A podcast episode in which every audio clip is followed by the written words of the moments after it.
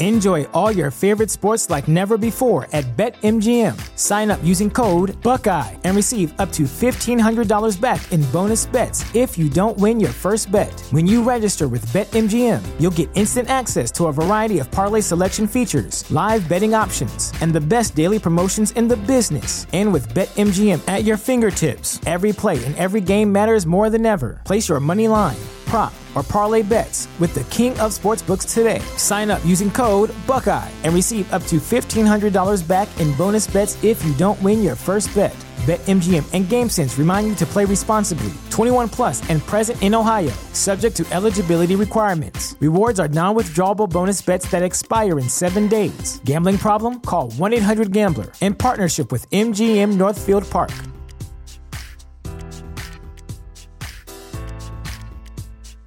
Welcome to Prime Video's Culture Rated Collection. This is the place where black is the main character, where we don't jump through hoops just to hear our voice, and can fall in love with illuminating documentaries like Giannis, The Marvelous Journey. I'm just a hard worker that's trying to survive. Enjoy the animated series, The Second Best Hospital in the Galaxy. All doctors report immediately!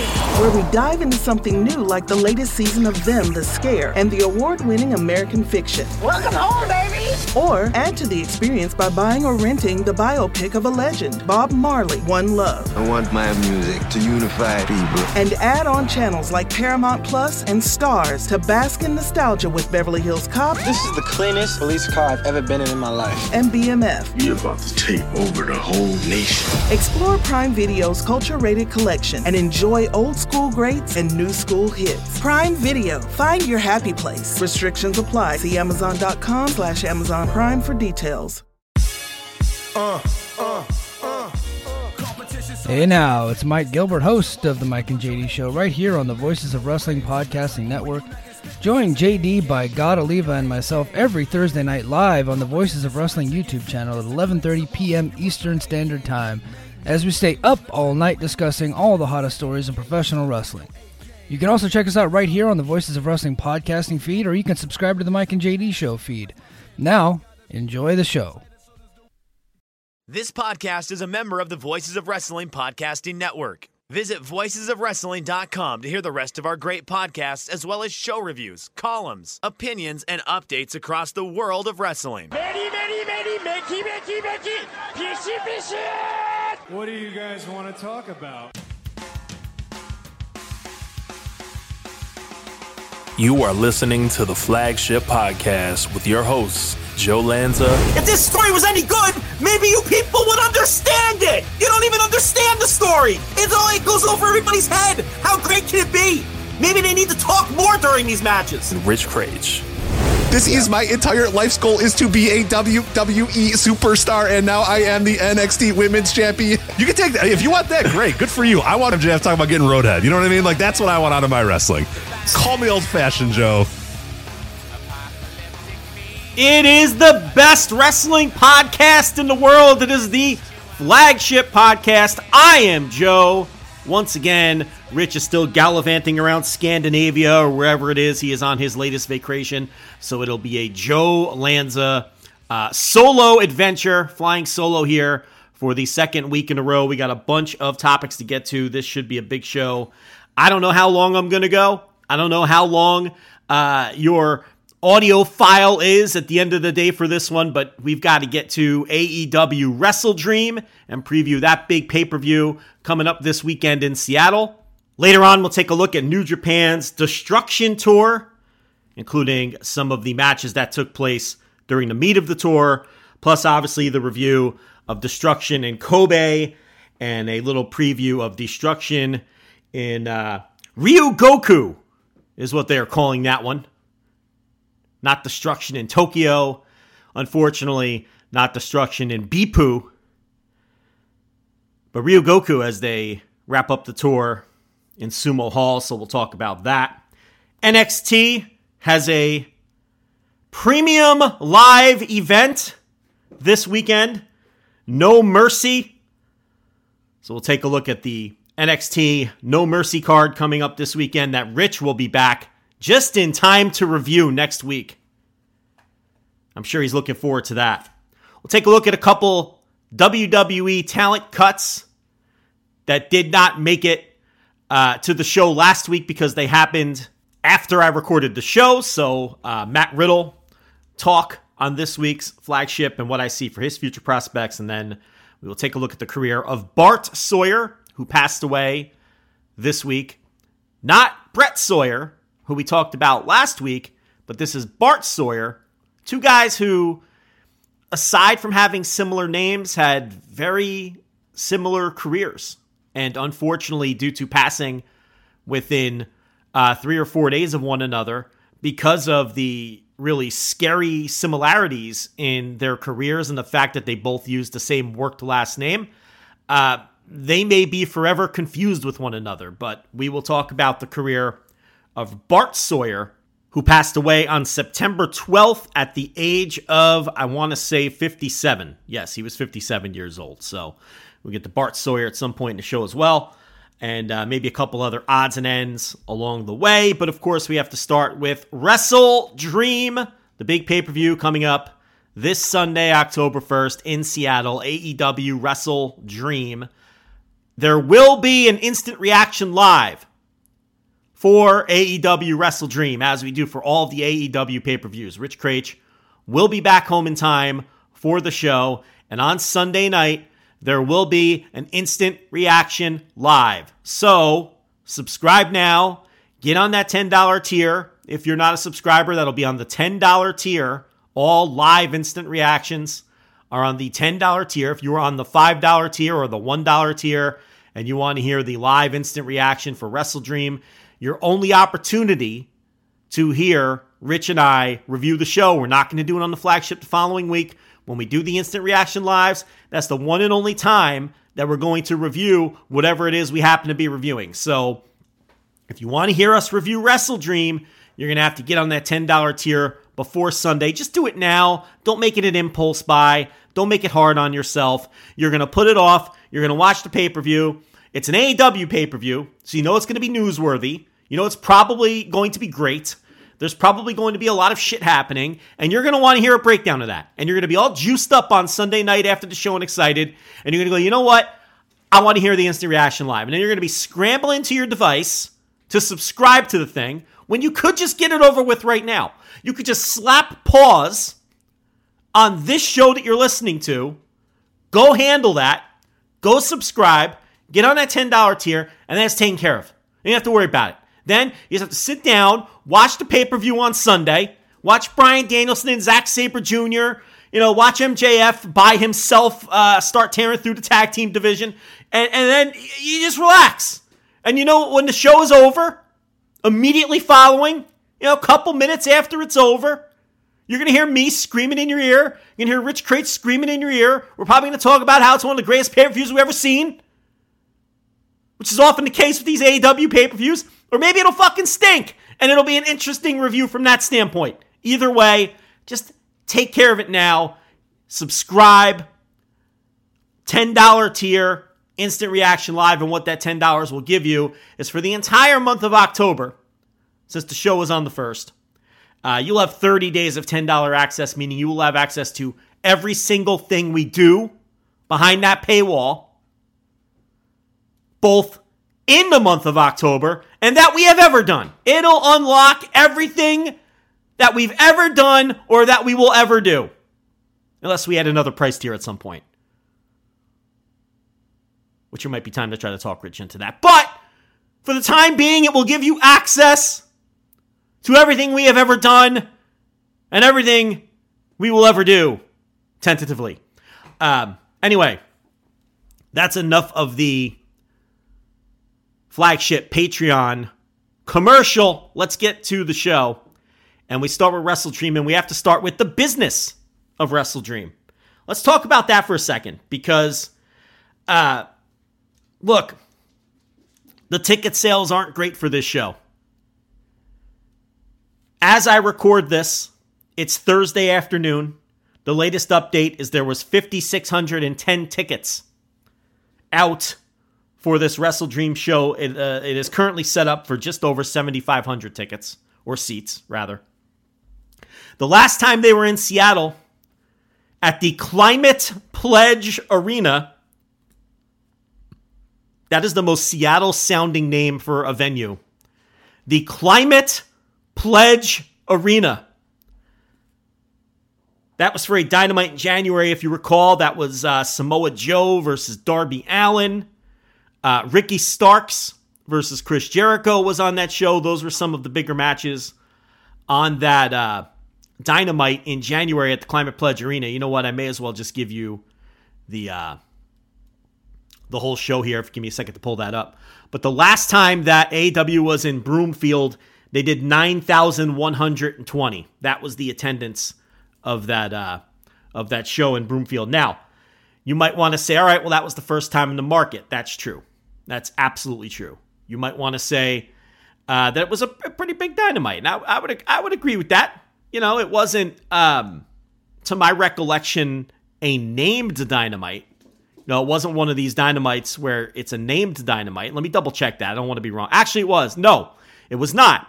New Year's Smash was actually uh, the week before in Broomfield, where uh, where where this week's Dynamite was held, and I'll get to that in a second.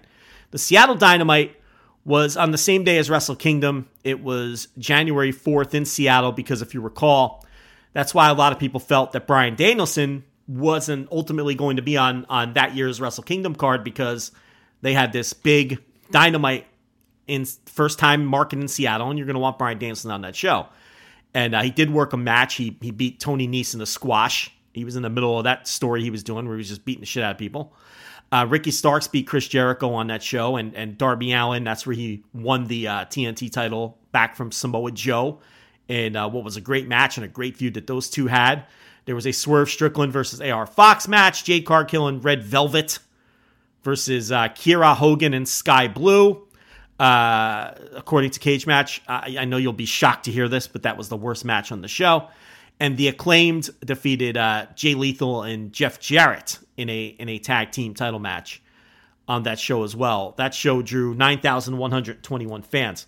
We're back in Seattle for a pay per view, which look, you know, I understand that was a pretty big dynamite in the first time in the market, but you would think that for a pay per view, uh, you would at least approach that number. Is that too much to ask? 5,610 tickets distributed to this point.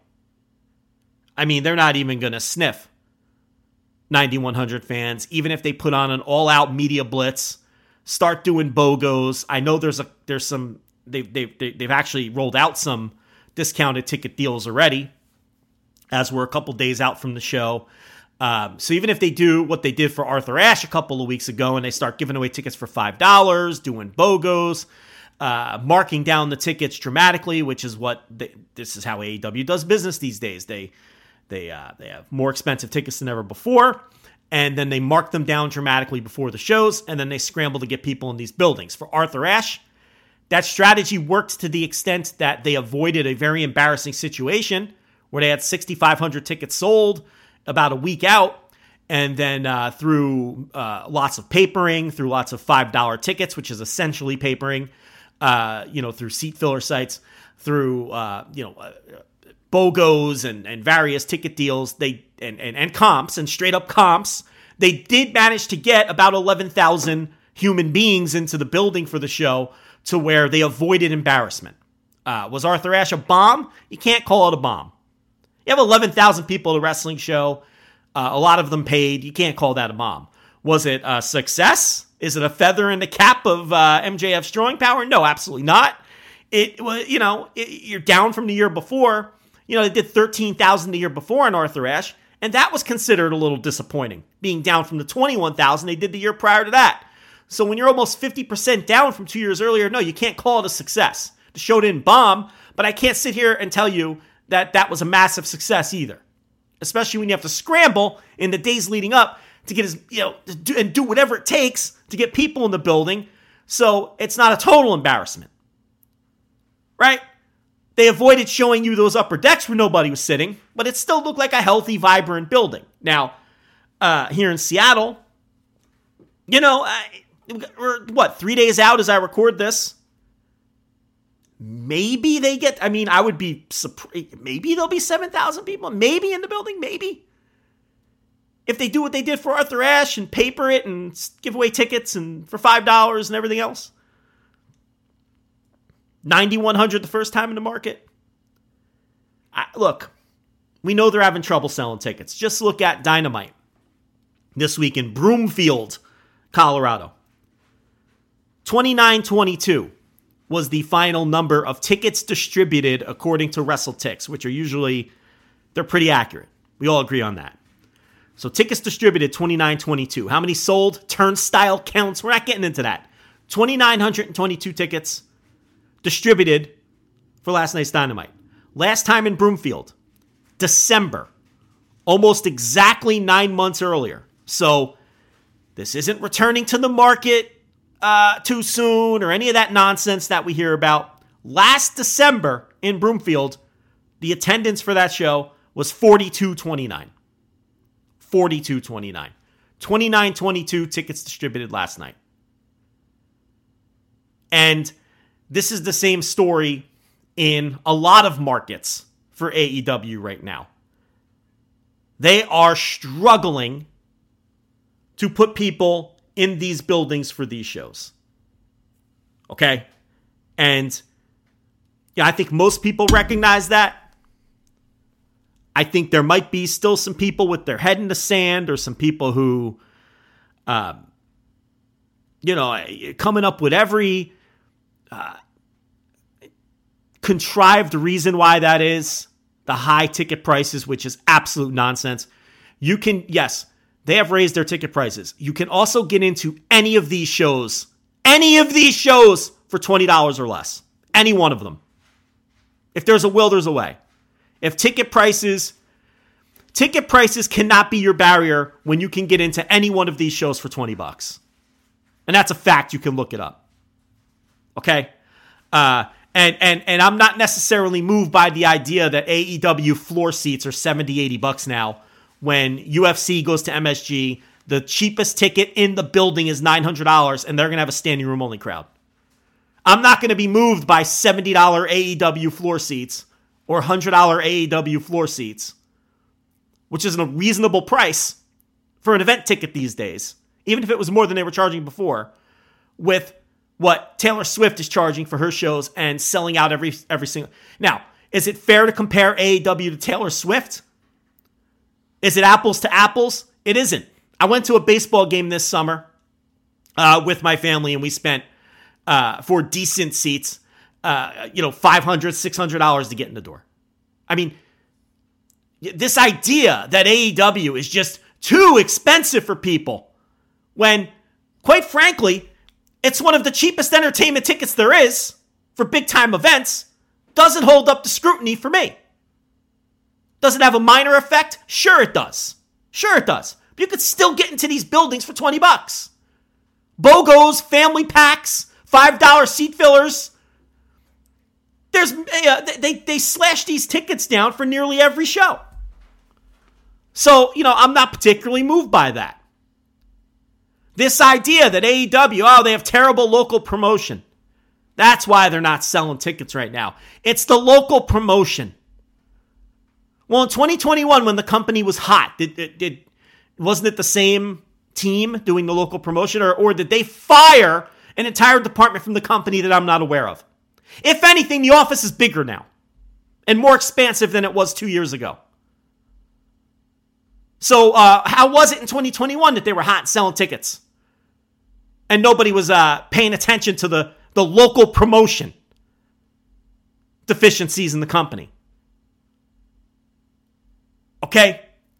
Uh, the bottom line is this if it's a hot product, there'd be people in the buildings. If it's a hot product, there'd be people in the buildings. Here's your get in price for these shows. Collision this Friday, 25.50. Wrestle Dream, 35.50. Dynamite in the Stockton Arena on 10-4, $10. Collision in Salt Lake City on 10-7, $26. Dynamite title Tuesday in, where is that? Independence, Missouri on the 10th, $24. Collision on the 14th in Toledo, $20. Dynamite in uh, Rosen, what is this? Rosenberg, Texas on the 18th, $20. Collision, FedEx Forum in Memphis, 3420. Dynamite in Philadelphia on the 25th of October, $20. Dynamite in Louisville on uh, November 1st, $20. Collision in Wichita, Kansas, November 4th, $20. I can keep going. Spare me the exorbitant cost of these tickets, please. You want to go to the show, you can get in for 20 bucks. 20 bucks. You want to go to the Stockton Arena next week, you can get in for 10 bucks.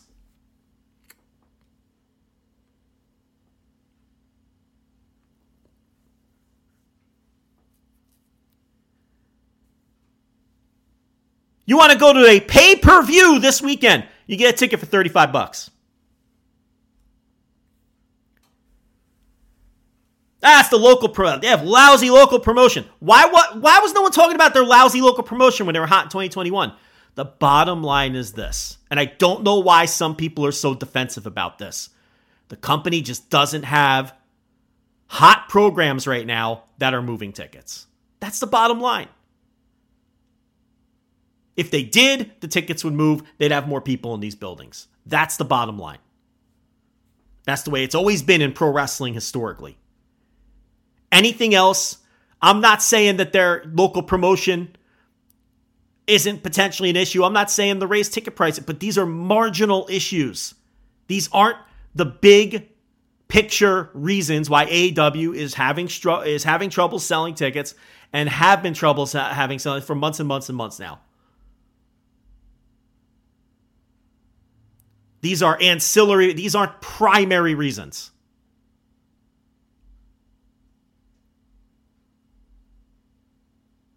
Now, as far as the pay per view buys, I think the pay per view is going to do well. Why? AEW pay per views always do well. Pay per view is not their issue. I think it's people know they're going to get a great show. You almost always get a great show. You're going to get one of the best shows of the year. And people know that now. And they don't want to miss out on that. And then when people don't buy it and they miss out, AEW does very strong replay numbers for their pay per view shows because the pay per views are so good. So the pay per view business you know, they're doing fine there. There's no issues with their pay per view business. Their television ratings are okay. They're not great. They're not blowing the doors off. Some weeks they do uh, pretty strong numbers considering competition and and those sorts of and, and some weeks they do okay. I mean, I have no complaints about the ratings, but I also don't think that they're doing phenomenal television ratings either. They're doing okay. They're doing okay. Inside the buildings, people are reacting to what they're seeing. So the people who do come to the shows enjoy them. Typically, there haven't been too many dead crowds or storylines being rejected, but they simply aren't selling a lot of tickets right now. And historically in pro wrestling, that goes back to you just don't have hot enough programs to sell tickets. You know, that's historically what it it, it, it always comes down to. So, you know, that brings us to the Brochacho line. And the fact that it seems hot in the building, Tony Khan allegedly claims it sells a lot of merch. I'll take his word for it. Um, they pop nice little quarter hours. But the bottom line is this. Last night's a great example. They had 2,922 tickets distributed. And the last time in Broomfield, December, nine months ago, not a quick turnaround, not burning out the market. They basically go there once per year. So that's another one of these excuses that we constantly hear. Last year in Broomfield, 4229. And that's a microcosm of what's going on in a lot of these markets. This is pretty common right now. And I just don't know why. And I just don't understand why it seems to be controversial to say, hey, look, this thing on top that gets all of the key television time. That gets the majority of the television time. That gets uh, most of the key attention on television. Is clearly the hardest push program on the show. And oh, by the way, features the world champion. Really isn't that hot in terms of moving tickets. Why, why has that become a controversial thing to say. Why are some hardcore AEW defenders so defensive of the ticket sales right now in relation to the top program in the company? I, I don't understand it. I mean, it's just a fact.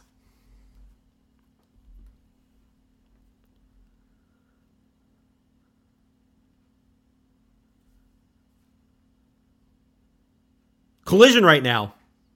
Mohegan Sun. Uncasville, Connecticut. This is uh, October 7th. This is next week's collision. 1,691 tickets out. All right, well, that's collision, right? Dynamite, Stockton, October 4th, next week. Tickets distributed, 2,667.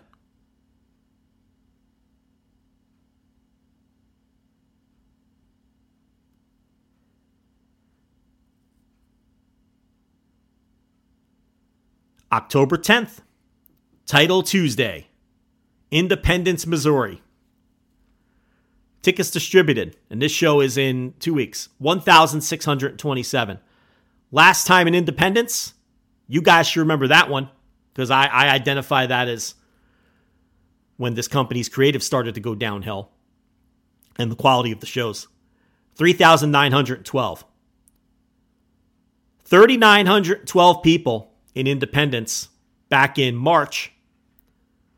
We're back here in October, some seven months later. 1,600 tickets out.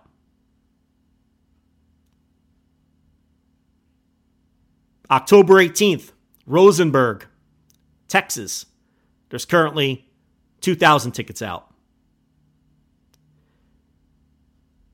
Broomfield, Colorado last night is not the exception. This is now the rule. Wrestle Dream in Seattle. Tricky market historically for Major League Wrestling to draw in the Pacific Northwest. We get that, but they did 9,000 fans last time. All right, we're comparing it the first time in the market, but once again, this is not the exception. These are becoming the rule. And I'm sorry. I don't care if you don't like hearing this. It is not unfair to point at the top program in the company, the hardest pushed angle in the company, storyline in the company, that also, by the way, features your world champion and your hardest pushed star in the company for not popping these ticket sales. It is not catching on with ticket buyers. Do I think that the Brochacho line is running people off from AEW? I don't know if I can say that. But that's a different discussion than it's not drawing money and drawing ticket buyers. That we know is an absolute fact. It's not. It's not. Because earlier this year when ticket sales ticket sales were struggling, there was a point where they were still you know beating year over year and then they were flat year over year. Now they're down year over year in these markets. Now they are down year over year in these markets. The deeper we get into 2023. And this is not doom speak. I don't think anything, you know, AEW overall strong. They're going to get a new TV deal. I don't have any doubt of that. Their pay per view, as I said, does well. Their ratings are, are, are okay. They're not struggling in, uh, in any other area. But this is one area of their business where they very clearly are. And I don't think it's unfair to try to examine why. And historically in pro wrestling, what do you look at? You look at the top of the card. I'm sorry, but that's just how this stuff works. You get the credit, you get the blame. It's like being a head coach. It's like being a boss. Is it always entirely fair? Maybe not. Are these other things that I'm calling excuses like the ticket prices, the local marketing, burning out markets, whatever, all these hokey excuses. Do these make marginal differences? Of course they do. But at the end of the day, if something is hot at the top of the card, it's going to draw, regardless of all of those other things. All of those other reasons, excuses, no one talks about them.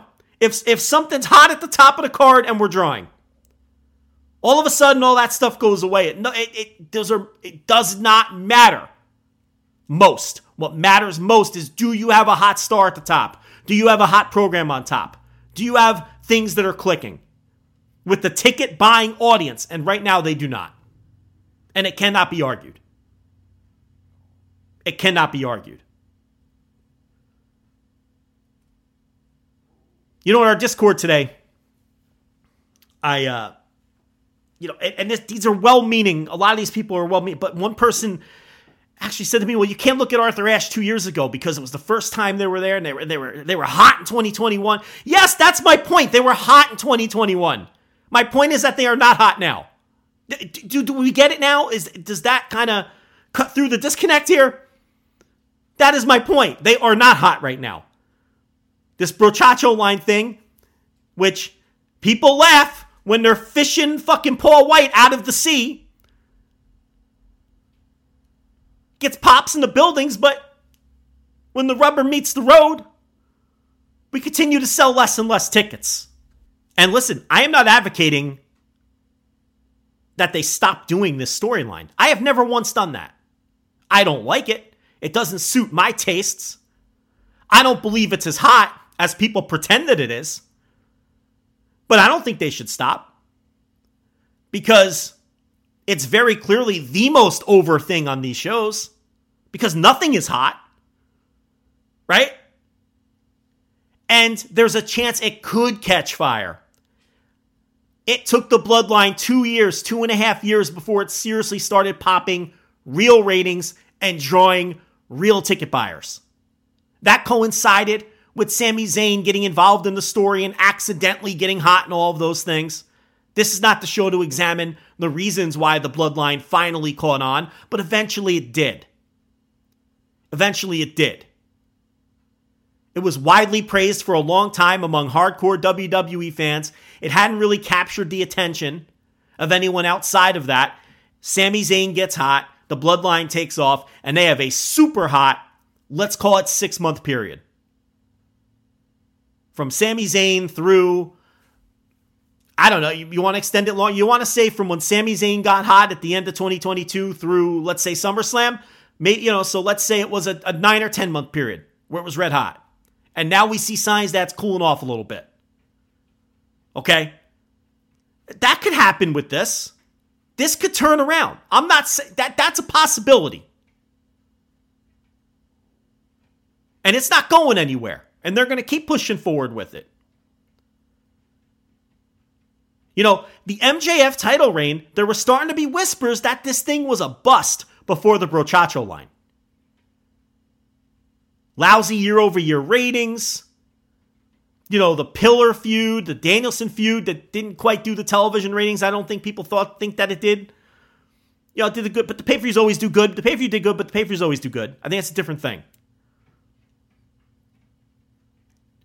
The the pillar story, which you know wasn't good at all.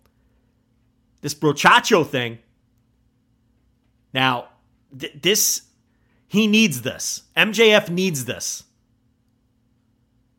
because it stopped his title reign from continuing to be considered kind of a bust. So they're going to see it through. And honestly, I, I think they should see it through. I really do believe that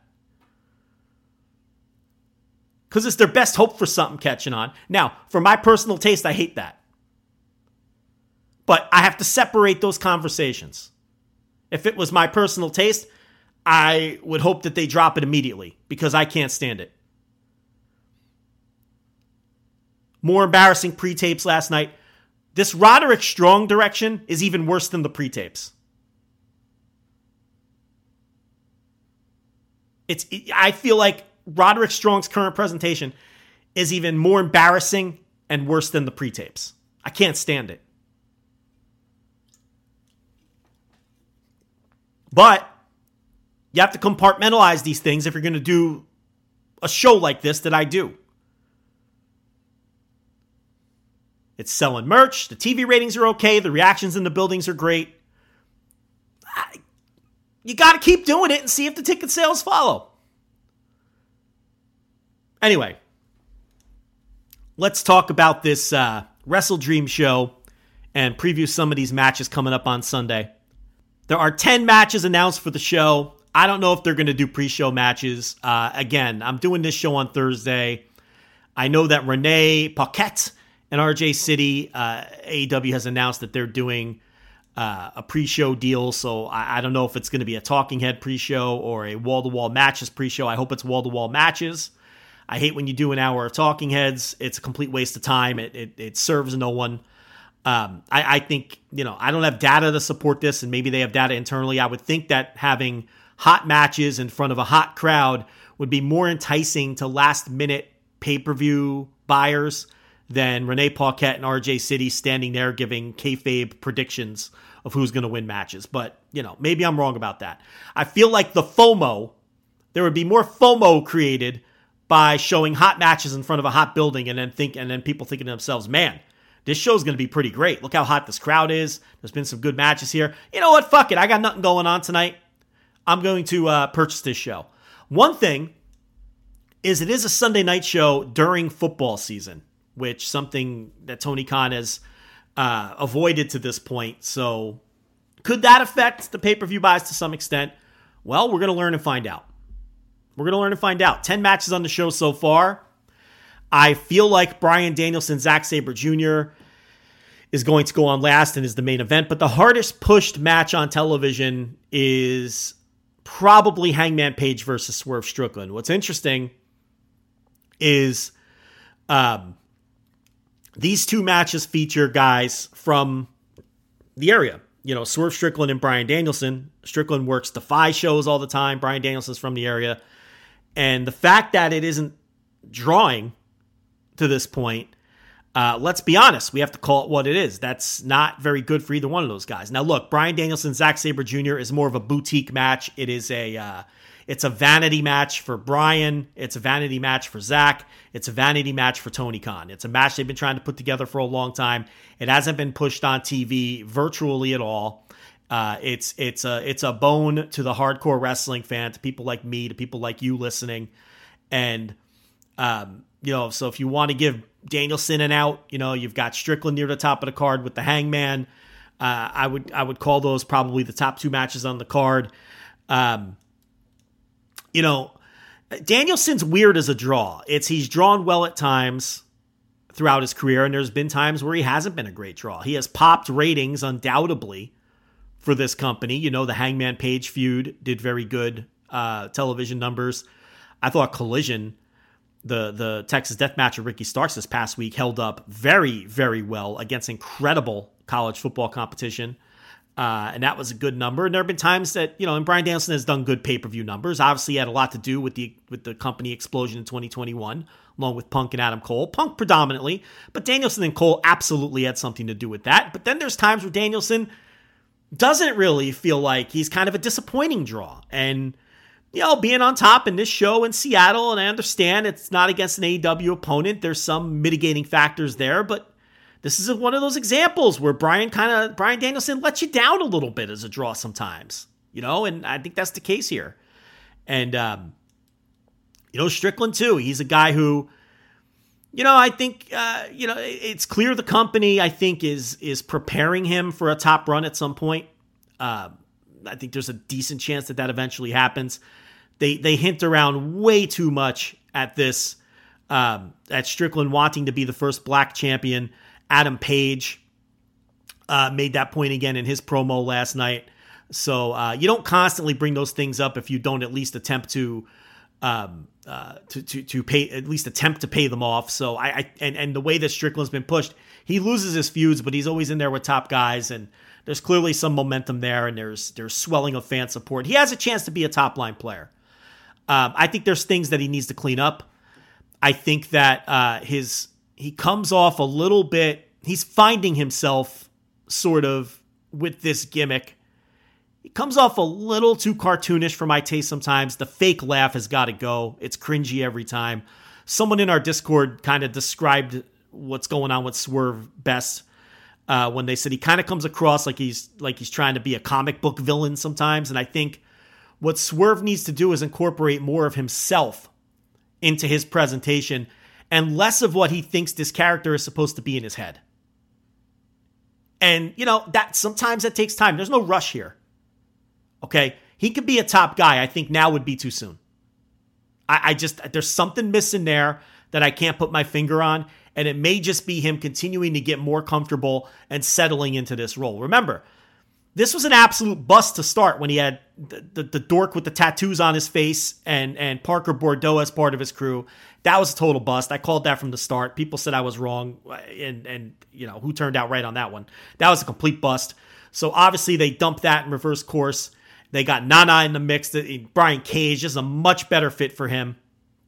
And, you know, he's they're giving him a chance to cut more promos. I just think we need more of Shane Strickland to come through in the promos and the presentation, and less of sort of this forced swerve Strickland character work that he's doing. It's subtle. I'm not saying he needs to do a complete 180, but I'd like to see more of a real guy. More authenticity is what I'm asking for in his presentation, I guess is what I'm saying. Because that that comic book villain comparison was very apt and it's i think that might be what that that sort of intangible thing that i feel like is preventing him from feeling like a no doubt lock top of the card guy for years that a lot of people think that that he can be i'm not quite feeling it like a lot of other people are yet with him but i'm definitely not writing it off i just think you know it takes time sometimes to get comfortable in a role. And, uh, you know, we'll, we'll, see what happens here. I mean, he could win the match against Hangman. There's no doubt about it. Uh, I think it's high time to get Hangman back into the main event mix, though. I thought the Black Cloud promo, he, very obviously, and I'm not just saying this because I made the same metaphor or analogy. I always get metaphor and analogy mixed up when it comes to Punk when I called him a Black Cloud. Uh, I'm not just saying, it, but I, it, to me, it was very obvious that Hangman Page was cutting his final promo on CM Punk on Dynamite this week when he talked about that black cloud following him around that he couldn't do anything about, he couldn't uh, act on, he couldn't talk about. And finally, the black cloud is gone, and he feels like a weight is lifted, and he can get back to being the hangman. I, I mean, he was talking about CM Punk. He was talking about CM Punk. And he has enough plausible deniability with Tony Khan to where, you know, he could say, oh, that wasn't about Punk, but it was about Punk. Because I'm sure everyone's been instructed to not talk about Punk. But that was his way of finally getting some closure on the Punk thing and getting in his parting shot when he's been nothing but quiet all the way through since the workers' rights comment. He has laid low. He has not responded. He has been a professional. And this was his final shot at CM Punk. And now CM Punk, you know, can't really do much about it unless he wants to go on Instagram. So uh it's an interesting match. It's it's a huge spot for Strickland. It's the biggest match of his life, let's be honest. Danielson, Zack Sabre Jr. again. Danielson's not losing that. I'd be stunned. He's winning that match. And that's just a hardcore fan dream match scenario, legitimate dream match people have been waiting for, including the participants, and they're throwing us a bone on that one. FTR versus Aussie Open. Look, I don't think Aussie Open ever should have been mixed up with MJF and Cole. And there was ways to avoid that even if you wanted to put the ROH titles on MJF and Cole. You didn't have to have Aussie Open win the ROH titles to begin with, if that was your plan. You could have had another team be the fall guys for MJF and Cole and win that four way at the ROH pay per view. Or you could have had another team beat Aussie Open at some point. Okay, you're the booker. You control this stuff. So I don't want to hear that, well, if MJF and Cole are going to win the ROH tag team titles and that's going to be part of the most important storyline in the company, you know, Aussie Open had to lose. No, they didn't. No, they didn't. If you knew you were going to push Aussie Open at some point, if you think that Kyle Fletcher is a future big time player, and both of those things are true, by the way, they knew they were going to push Aussie Open at some point, and everyone in the business thinks Kyle Fletcher is a future uh, big time player. And he's very raw right now, and he's certainly years away from being ready for that. And people say he cuts all these terrible promos, and his promos aren't good. Do you know why Kyle Fletcher is given the mic so often in AEW? Because they know that he's a future potential top line player and they want to get him comfortable talking to live crowds. That's exactly what they should be doing, Kyle Fletcher. Letting him go out there and cut mediocre and bad promos in front of live crowds while he's 24 years old and while he's in a tag team working in the mid card. Kyle Fletcher is miles ahead of where Will Ospreay was on the microphone at the same age. Miles! Don't worry about Kyle Fletcher. He has time to come around on the mic. Maybe he never will, but he has time. And they're planting those seeds now. And it's smart. And now look at Will Ospreay. It's great promo. People who think Will Ospreay can't talk, the people who still say that or the same people who still think Will Ospreay can't sell. They're the same people who still think Will Ospreay isn't one of the greatest wrestlers in the world. They're people to be ignored. They're people who obviously aren't paying attention or they just hate the guy so much that their heels are dug in. And Kyle Fletcher is miles ahead of Will Ospreay was at the same age in terms of talking on the microphone. Just to give you a little point of comparison. So give it time. My greater point here is they did not need to be sacrificed to the kangaroo kicks and everything else and the goofiness. And did it bury them? Did it kill them moving forward? No. But was it necessary? No. You could have put any one of a million different tag teams in there. The Jericho Sammy Guevara match. There was really no reason to have Aussie Open involved in that match with all the other teams on the roster because it wasn't about them. So why have them take all of these embarrassing L's eh, that are part of other people's storylines when you don't have to do that?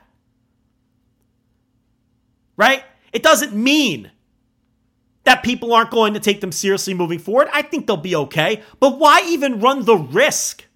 It doesn't make sense. If I plan on pushing someone, call me crazy, I protect those people and they win matches as opposed to losing them in big spots. But this is not uncommon for Tony Khan. He did the same. He does. He often beats people like a drum before he decides to push them. Look at Takeshita.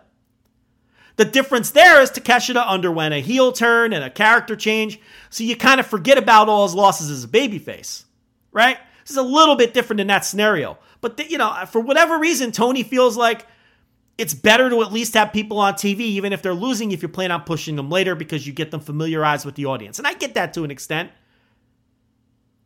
But now that's behind Aussie Open. The Jericho Sammy match, the dopey shit with MJF, that's behind them. They're being presented in a serious manner again. And they're in there with FTR in a match that could steal the pay per view because they've had match of the year contender level matches before these two tag teams. And it's not out of the realm of possibility that Aussie Open wins these titles. I don't think they will, but they could. And it could be the best match on the show. MJF versus The Righteous for the ROH tag team titles. Now, this one concerns me. They were throwing a curveball with the Cole injury. They're not going to strip them of the titles. MJF's going to defend them by himself. Does this mean we're in for a Triple H style early aughts beating tag teams up and down the roster by himself. Cade and Murdoch winning handicap matches against the tag team champions. Is Max really going to run through a bunch of tag teams on his own and defend these titles? Doing his goofy 80s shtick? I fear that's going to be the case. And it's not what I want out of AEW. It just isn't. More WWE Raw bullshit from the mind of Max Maxwell Jacob Friedman. And we've been getting a lot of that lately, obviously. Um, it connects with the people in the buildings. So I just have to take the L and fucking eat shit and live with it. And if you don't like it, you have to also.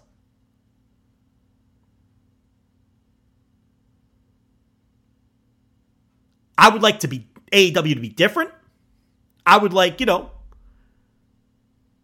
to not emasculate all of your heel tag teams. And for the righteous, two on one, MJF to put up a good fight, but ultimately he can't come overcome two guys. That's how it should be booked. That'd be different than what the other company does. And MJF would lose no ass, and it would be a good excuse to get those titles off of them. But we'll see what happens here. Am I looking forward to a potential future where MJF, solo ROH tag team champions, runs through all these opposing heel tag teams? I am not looking forward to that. That is going to be terrible. And that is a distinct possibility of where they could be going with all this. Chris Jericho, Kenny Omega, and Kota Ibushi versus the Don Callis family. Will Ospreay, Konosuke Takeshita, and uh, Sammy Guevara. Uh, look, this is good for Sammy. I talked about it on the Thursday Dynamite review. You can listen to that on the $5 tier. It's the best Dynamite review in the business. Um, listen, I go hard. I'm going to piss you off some weeks. You're going to nod your head in agreement. You're going to nod your head in agreement and clap and cheer and pump your fist when you agree with what I'm saying. You're going to want to strangle me and bash my face into a fucking wall when you disagree with what I'm saying. Okay? And that's what compelling audio is all about. And that's what you get on the Thursday Dynamite review. But I talked about Sammy Guevara on the Thursday Dynamite review and how I think this is good for him. He's much better off as a heel. Uh, Tony Khan could try to make him a babyface top guy uh, until, you know, he, he, fucking, whatever analogy you want to use, blue in the face. Uh, you know, uh, it's not going to happen because Sammy has a punchable face and Sammy's a much better heel. But uh, I'm sure he'll turn him again and give it another go. It's not going to work. He's never going to be top guy as a babyface. But uh, I, I listen. This is a good example. Everything in this match has come together perfectly, and it's all been well booked. You can have minor gripes here or there with uh, minor details, but this is where I want to make the point that I feel like ever since All In and All Out, a, the the AEW's booking has been has felt so much more focused and well planned. Whereas from about the spring, Independence, Missouri, until All In and All Out, the booking felt scattershot. It felt like they were going week to week. It felt like they were going by the seat of their pants. Uh, it didn't feel like anything was leading anywhere long term. The booking I felt was a mess. Since those two pay per views, I think everything has felt focused and like there's direction. One thing leads to the other, and it feels like there there's there's more long term planning, step to step, and and and with these stories. And that, by the way, includes the brochacho line stuff, which even though it's not for me and I hate it and I can't fucking stand it. And Roderick, this Roderick Strong character is going to drive me away from AEW. I swear to fucking God, I hate it that much. Even though I hate the brochacho line stuff, I can't sit here and tell you that it doesn't feel organized, well planned, even with the curveball they got with the Adam Cole injury. And one thing I'll never criticize MJF for is not having his ducks in a row and having his shit written down to the finest detail. That you cannot do even if you don't like what ends up on the screen. That guy gets it from that standpoint. Okay? So everything in this company has been well built and felt and feels focused. Much more so than the previous six months or so.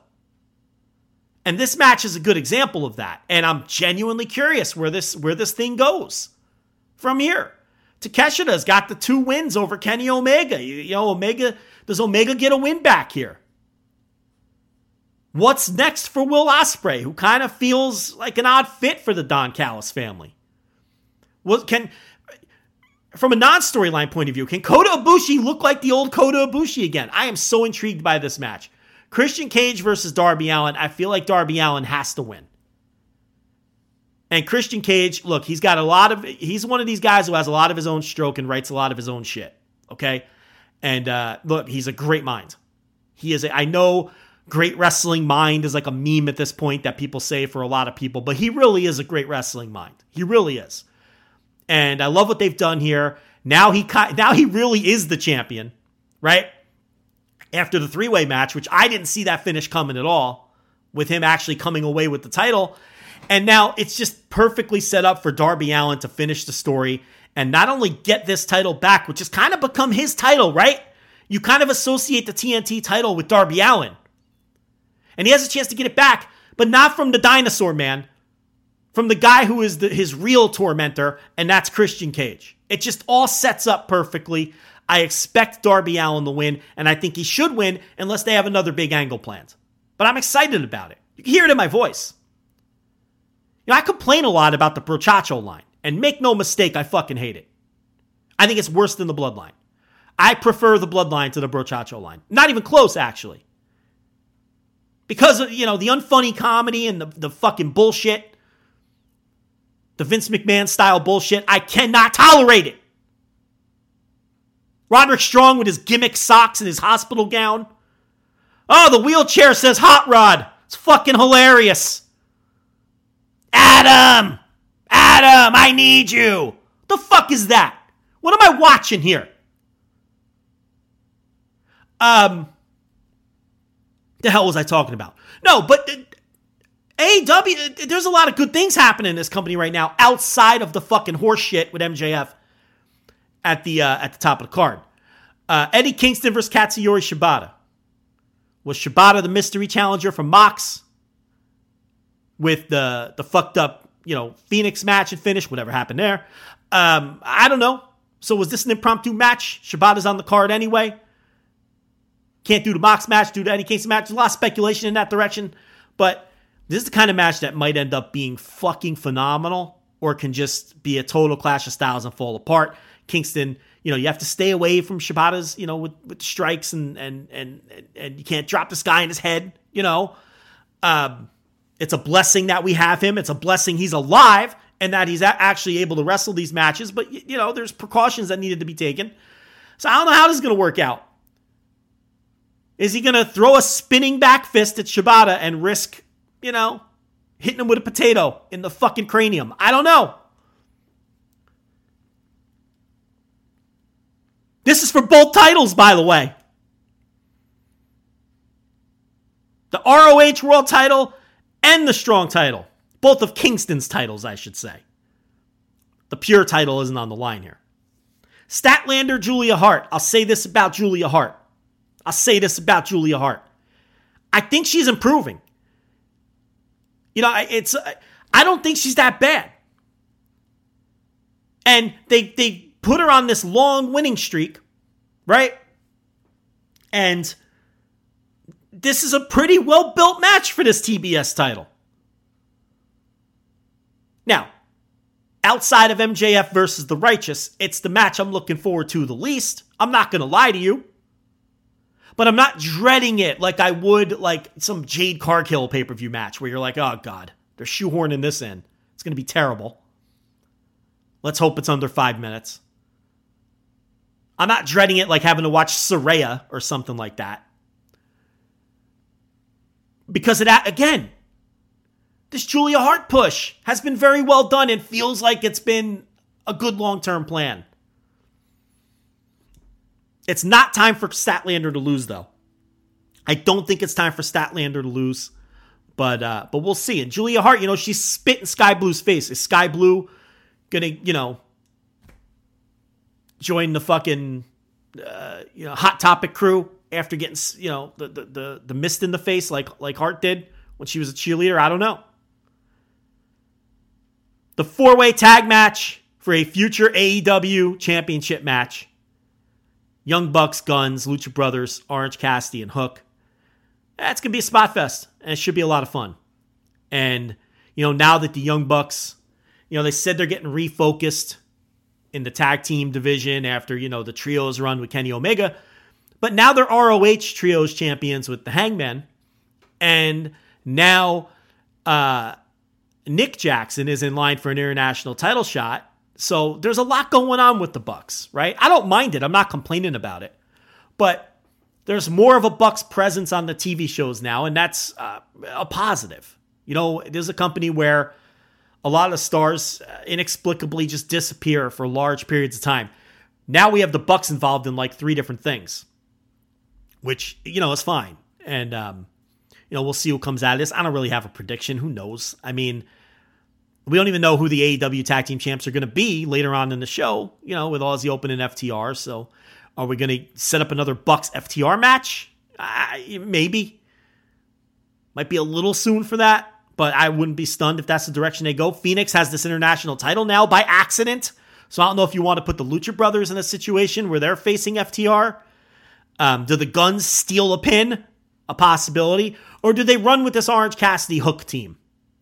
Ricky Starks versus Wheeler Yuta. This match was the classic Tony Khan. Let's add a pay per view match at the last minute. Uh, pay per view ad. I think at the end of the Texas Death Match, I think they might have been a little low on time and they didn't really give a chance for the Wheeler Yuta Ricky Starks angle to properly marinate at the end of Collision. If you weren't really paying close attention or you changed your channel because you knew the show was about to end and were flipping on a college football game or something, you may have missed that they started to have a little interaction there. I think it on maybe it was supposed to be something that was uh, more obvious if they had more time. But um, at any rate, they did a second angle on Dynamite and set this up. And I think this, you know, Ricky Starks is going to win this match. I think he's going to win the match, and I think he should win the match. And I think that's good because after taking the two losses, the singles losses to Danielson after beating him in the tag, you know, this is a perfect opponent for Ricky Starks to get his heat back because it's the bottom guy in the Blackpool Combat Club. It's it's the guy who um, obviously there's they would hope that Wheeler Yuta becomes something, and they've they've they've been slowly building him, of course. But right now, he's the perfect guy for Ricky Starks to beat in that group, who is still loosely, you know, who's still not loosely, but directly connected to Bryan Danielson. And Starks yeah, this is an obvious get your heat back win over one of Danielson's close allies. And Yuta. what I'm trying to say here, and I'm fumbling over, is he could easily eat a pin in this situation, and it does not matter. That's why it's a perfect opponent for Ricky Starks right now to get his heat back. So uh, that's WrestleDream. It's a great lineup on paper, I think, with a lot of interesting stories coming together. Uh, this is a, the first pay per view in a while where I can look at it and say, wow, you know, everything is so well built. Nothing feels like it's slapped together last minute or doesn't make a ton of sense or your classic Tony Khan headcanon matches where the stories might make a lot of sense to him but haven't been told well on screen. I don't see a ton of that here. I think we have a bunch of clearly defined stories. And the good thing is, not a lot of these matches are super predictable. So that's good you know and and and you know where, where we see where where a lot of these stories go coming out of this pay-per-view. If we do get some pre-show matches will we get some more new japan talent? Because the reality is there's only one true new japan talent on this antonio inoki tribute show and that's Zack sabre jr he's the only true new japan regular on this show and we were told we were going to get new japan talent. Uh, will ospreay is essentially an AEW part timer, let's be honest. He's involved heavily in the canon and the storylines of the promotion. And yes, he's a New Japan wrestler, but he's also an AEW part timer, if we're being realistic about it. Katsuyori Shibata is a Tony Khan universe wrestler. He's not a New Japan wrestler anymore. He is an ROH wrestler. So to me, he does not count as bringing in an outsider from New Japan, even though, you know, there's obviously a New Japan history there. Uh, Kota Ibushi is not a New Japan wrestler, as we all know, and hasn't been for quite some time. And outside of that, there's no one else on this show where you could even make a stretch that we're bringing in New Japan talent. Now, New Japan has two Korakuen Hall shows on this very same weekend where most of the crew and all of the big stars are already booked, right? You're not getting Okada. You're not getting Naito. You're not getting Tanahashi. These guys are all booked for the Destruction Tour and the Korakuen Hall shows. But that doesn't mean that they can't bring in other New Japan talent. You know, every wrestler in the company isn't booked on these Korakuen shows. For example, uh, Satoshi Kojima is not booked on these shows. Okay? He he, you know, I, and I don't know if he's booked somewhere else. He's been working a lot of other promotions. He worked earlier on the Destruction Tour, but uh, I don't see him booked. That's one name that immediately jumps out at me. Could they fly in Kojima, who has worked AEW shows before? you know, John Moxley, CM Punk. He's done a good job in both of those spots to come work a pre-show match. Um, you know, there's there's New Japan strong adjacent people that you can bring in. So I don't know. I think it'll be a little disappointing if Tony Khan does this Antonio Inoki tribute show where he promised us that there'd be New Japan talent involved, and really the only true, real New Japan talent that works the show is Zack Sabre Jr. What's uh, what's Yuya Uemura up to? He just uh, lost the uh, the uh, the Feast or Fired right in Impact, presumably still kicking around the United States. Look, there's options here. There's there's some options here. If there's a will, there's a way. So, but I'm not encouraged by uh, the fact that AEW has already told us that you know, it, you know the Paquette RJ City thing. They're pushing that pre-show that they're going to be hosting the pre-show pretty hard. Maybe there won't be any pre-show matches. Maybe there won't be any more New Japan talent. I think that might be, at least for me, um, a little disappointing. It's not going to kill the show or anything. The show looks good. But um, and I guess we're gonna do this Wrestle WrestleDream gimmick every year moving forward, right? As we crawl towards more AEW pay per views per year. Tony kind of shit on the idea that he's, you know, they're going to do monthly pay per views, but I think inevitably, you know, whether they do 12 a year whether they do nine or 10 a year, effectively they're going to expand the pay per view schedule. There's really no Reason not to at this point, um, as they add pay per views and they continue doing well. Anyway, uh, that's WrestleDream, and uh, we're back after this. All right, we're back. Let's talk about this New Japan Destruction Tour.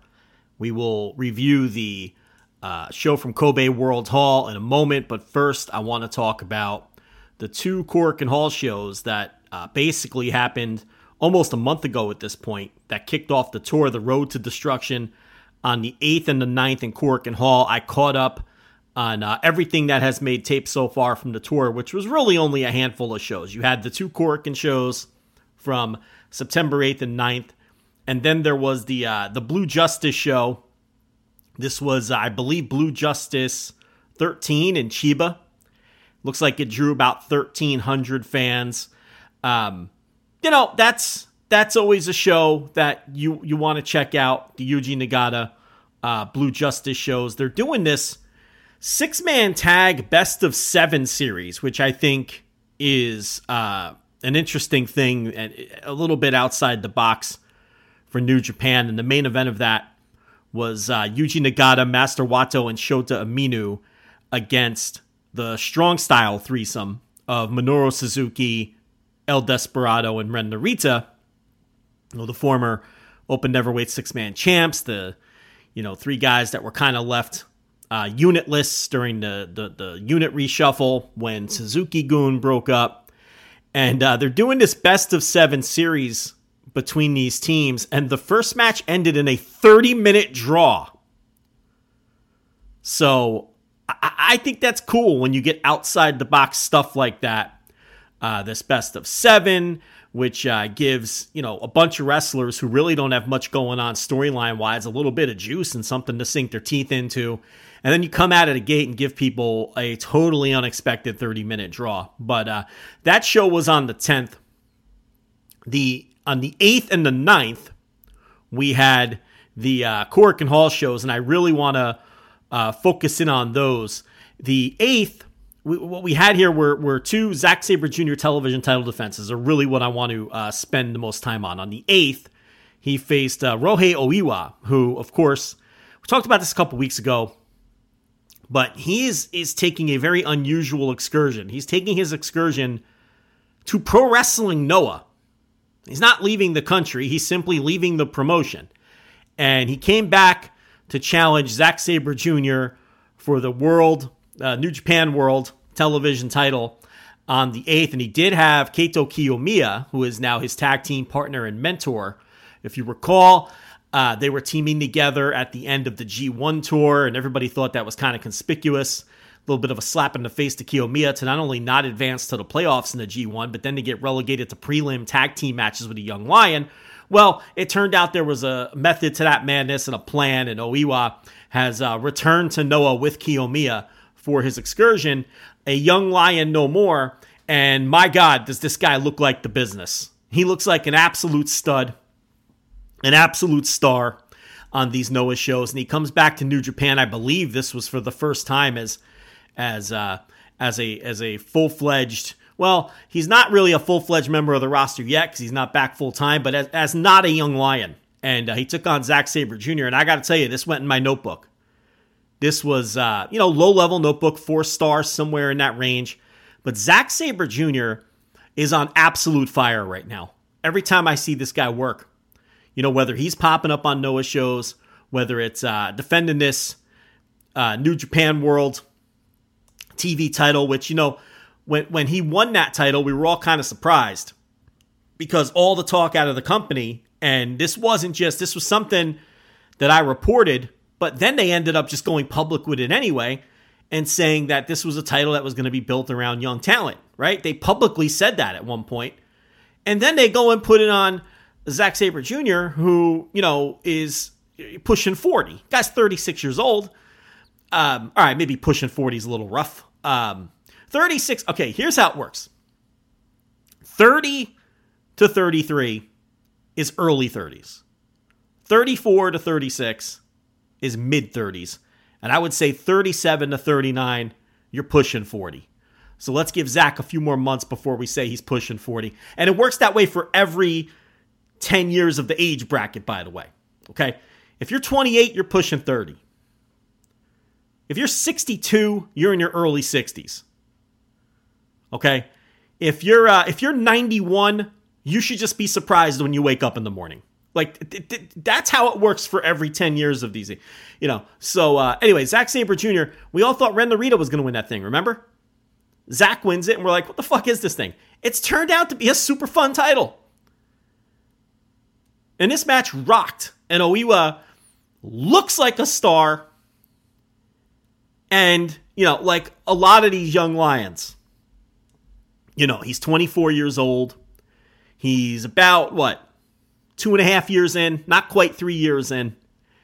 And uh, his work is already just, you know, I, I I'm going to talk about NXT later, and I, I, I you know, I, I know that we we kick WWE a lot and and and and pick on the PC a lot, but the difference in quality of the work between what the New Japan Dojo churns out and what the multi-million dollar performance center churns out in terms of um you know you look at some of the 24 year olds who are two and a half years in to the pc a lot of them aren't even on tv yet. A lot of them are getting cut before they end up on tv and a lot of the ones on tv are just dire. Fundamentals bad. Um, you know, trying things above their heads and not being able to execute them properly, which, by the way, that doesn't happen in New Japan. Okay. It's uh, crab holds and forearm strikes, baby, until you're ready. Then maybe we'll let you throw a suplex, you know?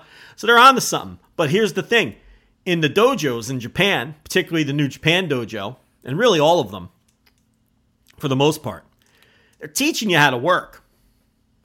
In the Performance Center, they're teaching you how to work a very specific WWE style, but they're teaching you how to work. But they're more so teaching you how to be a television star. And that's the difference. They have all these resources, they spend all this money, and they teach the and you know, they make these people go out and and get their teeth fixed, and they make the women go out and get tit jobs and uh, you know they they put the guys in the gym for for four hours a day, so you know they're all fucking ripped, and they make these people, all these conventionally attractive people, look look you know great on television, and then maybe if you're lucky, they're competent in the ring. It's just a different mindset because it doesn't matter there. You don't need to be, you know, have a finely honed work in that company to make it to the main roster. You just need to be able to work their way.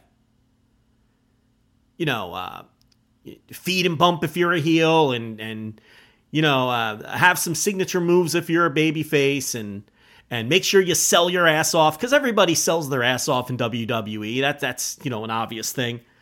Um, you know, and and and and you know, work there. That's all they're concerned with. And then you see a guy like Oiwa who's two and a half years in, and if you stuck him in NXT right this second, he'd be the best worker in uh, you know on the show. Who or who isn't someone who's you know, I'm probably forgetting someone who's currently in NXT who's like a 13 year pro or something, you know, that's uh, 38 years old and, and, and really should be on the main roster. But you get the idea. I'm talking about he, he'd be the best worker out of someone who's considered a rookie or a trainee or someone, you know, of that ilk, without question.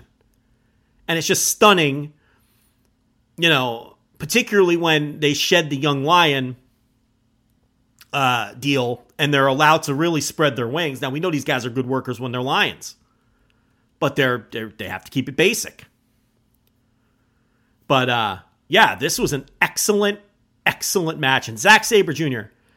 has just been on fire, and he followed it up the very next night because on the 9th, he wrestled Satoshi Kojima for what was supposed to be the young guy title a 36 year old defending it against a 53 year old. And Satoshi Kojima is now 53 years old. 53. 53. And I don't think his work has declined at all from when he was 43 years old. When we started this show, he was like 41 or 42 years old, and we used to marvel at how good he was then. He's now 53 and he's still tearing it up, whether it's in Noah, whether it's in All Japan, whether it's in New Japan, whether it's in AEW. This guy hasn't shown the decline yet. It's coming. It has to come at some point.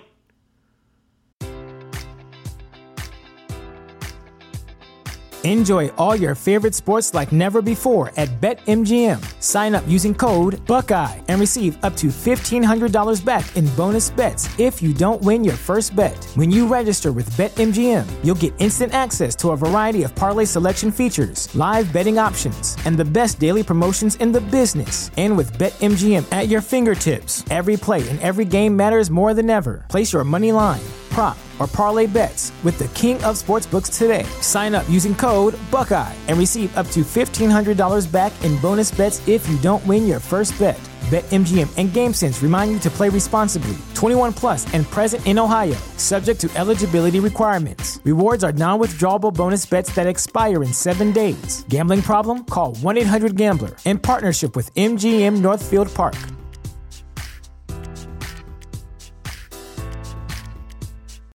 This is the place where black is the main character, where we dive into something new like the latest season of Them, The Scare, and the award winning American fiction. Or add to the experience by buying or renting the biopic of a legend, Bob Marley, One Love. And add on channels like Paramount Plus and Starz to bask in nostalgia with Beverly Hills Cop and BMF. Explore Prime Video's culture rated collection and enjoy old school greats and new school hits. Restrictions apply. See Amazon.com slash Amazon Prime for details.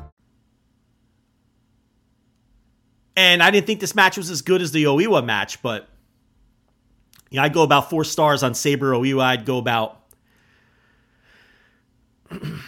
three and a half or so on uh, Sabre Kojima, thinking about it.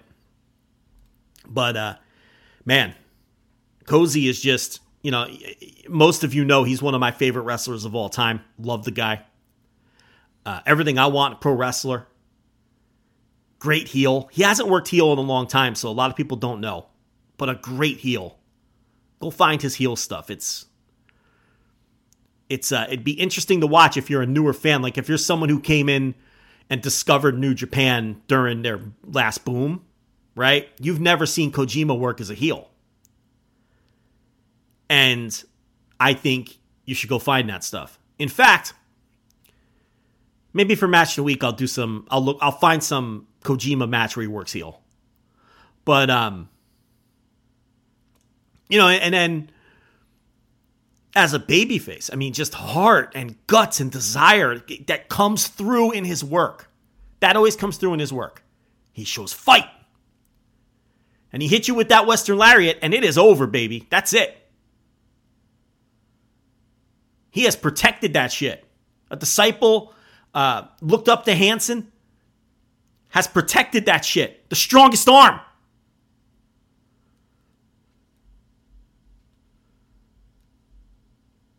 So Sabre back to back nights, and then the back end of that show on the uh, on the 9th saw a trios title defense. Okada, Tanahashi, and Ishii defeated. I love this team. Hiroyoshi Tenzan, Togi Makabe, and Tiger Mask. Dustin those guys off for a title match. Again, I love shit like this. Came out of nowhere. Why would they book this? These guys have barely wrestled this year. Tenzan and Makabe as they slow it down. Tiger Mask is often CMLL wrestling El Satanico in lightning matches. This is what these titles should be used for. Random ass three man teams going after the champs. I love that shit. And let me tell you something, it over delivered. This match was way better than it had any right to be. You got Hiroyoshi Tenzan, Togi Makabe, and Tiger Mask. Three guys who 15 years ago were working the top of the card. And you put them in a semi main event in Korakuen when they know they don't have many of those left. The working shoes were on, baby. The working shoes were on. This wasn't Tiger Mask in an opening match watching his young lion partner take a pin and mailing it in, throwing a stamp on it. No. They worked. Even Makabe, my favorite slacker. I've been doing the Makabe bump counter for years. No, they put in effort here.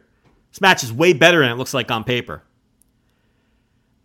And is a cool little deal to keep Okada busy while he's not in the title mix for this uh, Wrestle Kingdom cycle. And let me tell you something about Okada as I watch him. He is starting to come across and he's starting to convey the aura of a legitimate Japanese legend.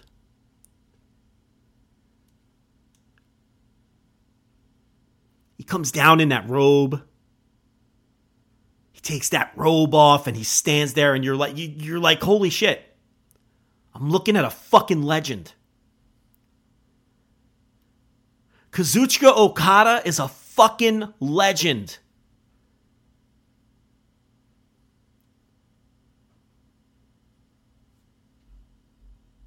You know, even when he was winning all those titles and he was, you know, the ace of the company, we still kind of looked at him as like this 27 year old kid.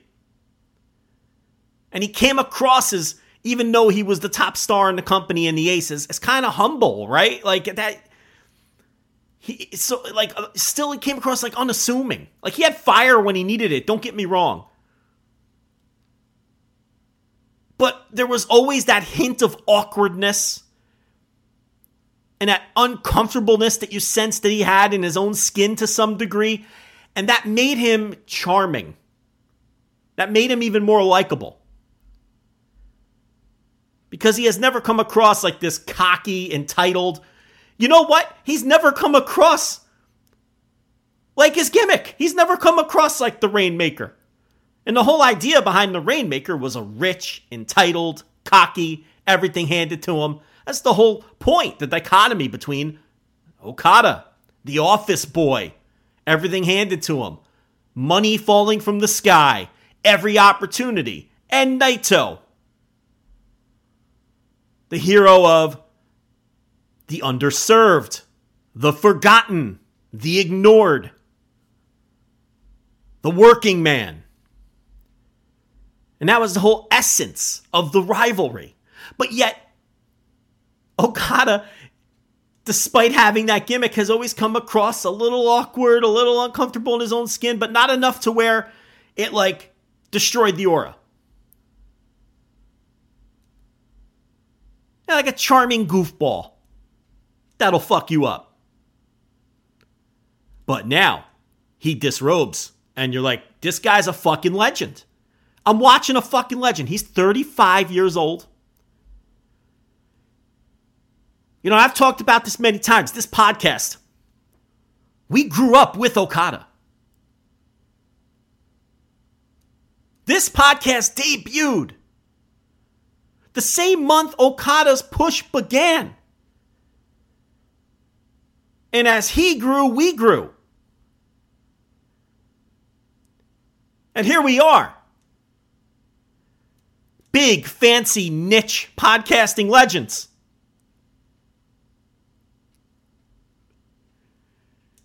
You should see the shit eating grin on my face when I say that. That's right. I'm a niche podcasting legend. And here's Okada, 35 years old. Guy's a fucking legend. And it just emanates from him when you see him in the ring. Like, that guy's a fucking legend. That's Kazuchika Okada. That is that motherfucker.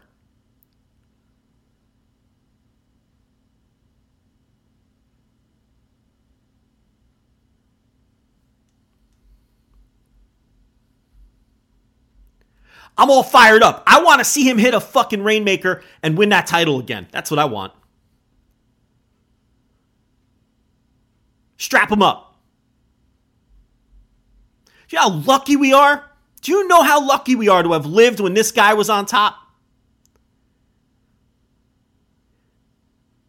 And he's entering the legend phase. He is. He's a legend now. He don't come across awkward anymore. He doesn't come across uncomfortable in his own skin.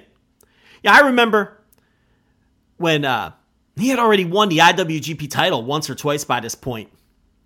And I had a wrestler from New Japan tell me, you know, I'm not going to totally open up our locker room and, and reveal what goes on back there, but you'll never believe how humble this guy is. And I'm not going to say the specific things that he does but you'll never believe how humble this guy is when he's the top guy and we're all making money because of him. Someone told me that from the company. And this was into one of Okada's championship runs. This wasn't young boy Okada. This was Okada who was being pushed as, as along with Tanahashi at that time, the top star in the company. You know, right in the midst of when Tanahashi was um, you know that rivalry where, which was designed for Tanahashi to get Okada over at his level. And um, with no disrespect to the ace of the universe Okada surpassed him. He did. Maybe some people don't want to hear that. But all credit to Tanahashi. And Tanahashi elevated himself in the process as well. What a great era of pro wrestling that was. And and here's Okada a fucking legend so you know what? When he's in there defending the never open weight six man titles against three guys from you know a couple generations prior, you, you, I'm, yeah, I'm locked in. Yeah, I'm locked in. Why would I skip that? Shame on you if you skipped it. You missed a good match too. You know what? Don't go back and watch. You don't deserve it. Skipping Okada. What do you think you are? You don't skip the Rainmaker.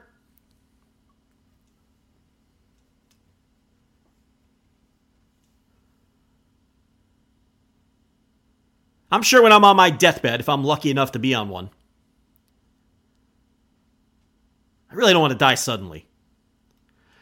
Um, at some point, I'll think about pro wrestling.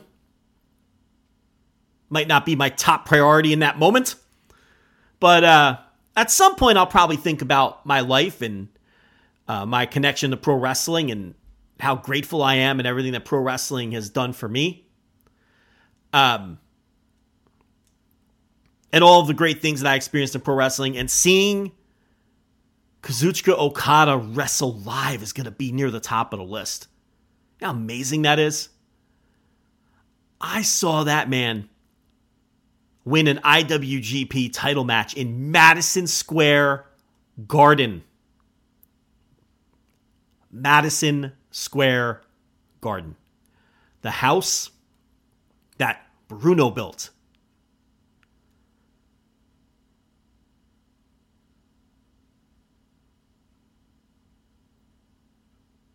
People shit on that show. They're out of their fucking minds. Especially if you were at that show and you don't appreciate everything you witnessed at that show, shame on you.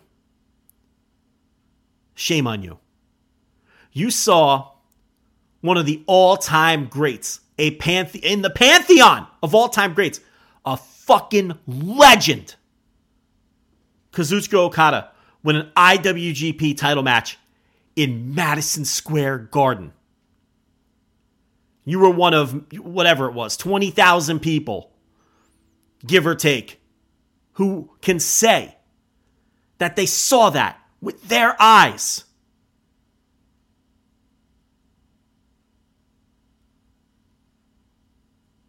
You saw the great Muta.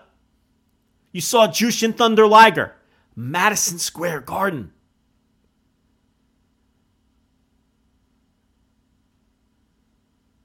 I'll never forget that show. I'll never shit on that show. I am grateful.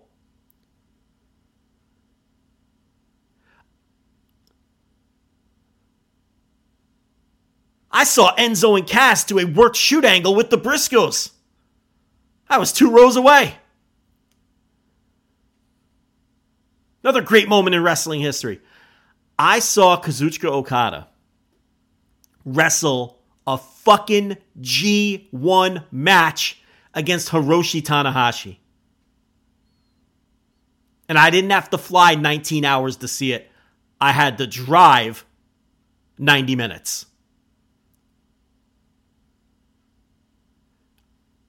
Okada versus Tanahashi. I will remember that as long as I live. And how special that was. And that may have been the worst, quote unquote, match that those two guys ever had. I don't give a shit.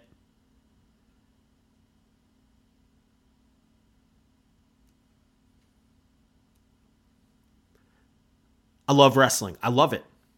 When it's great, I, I love it.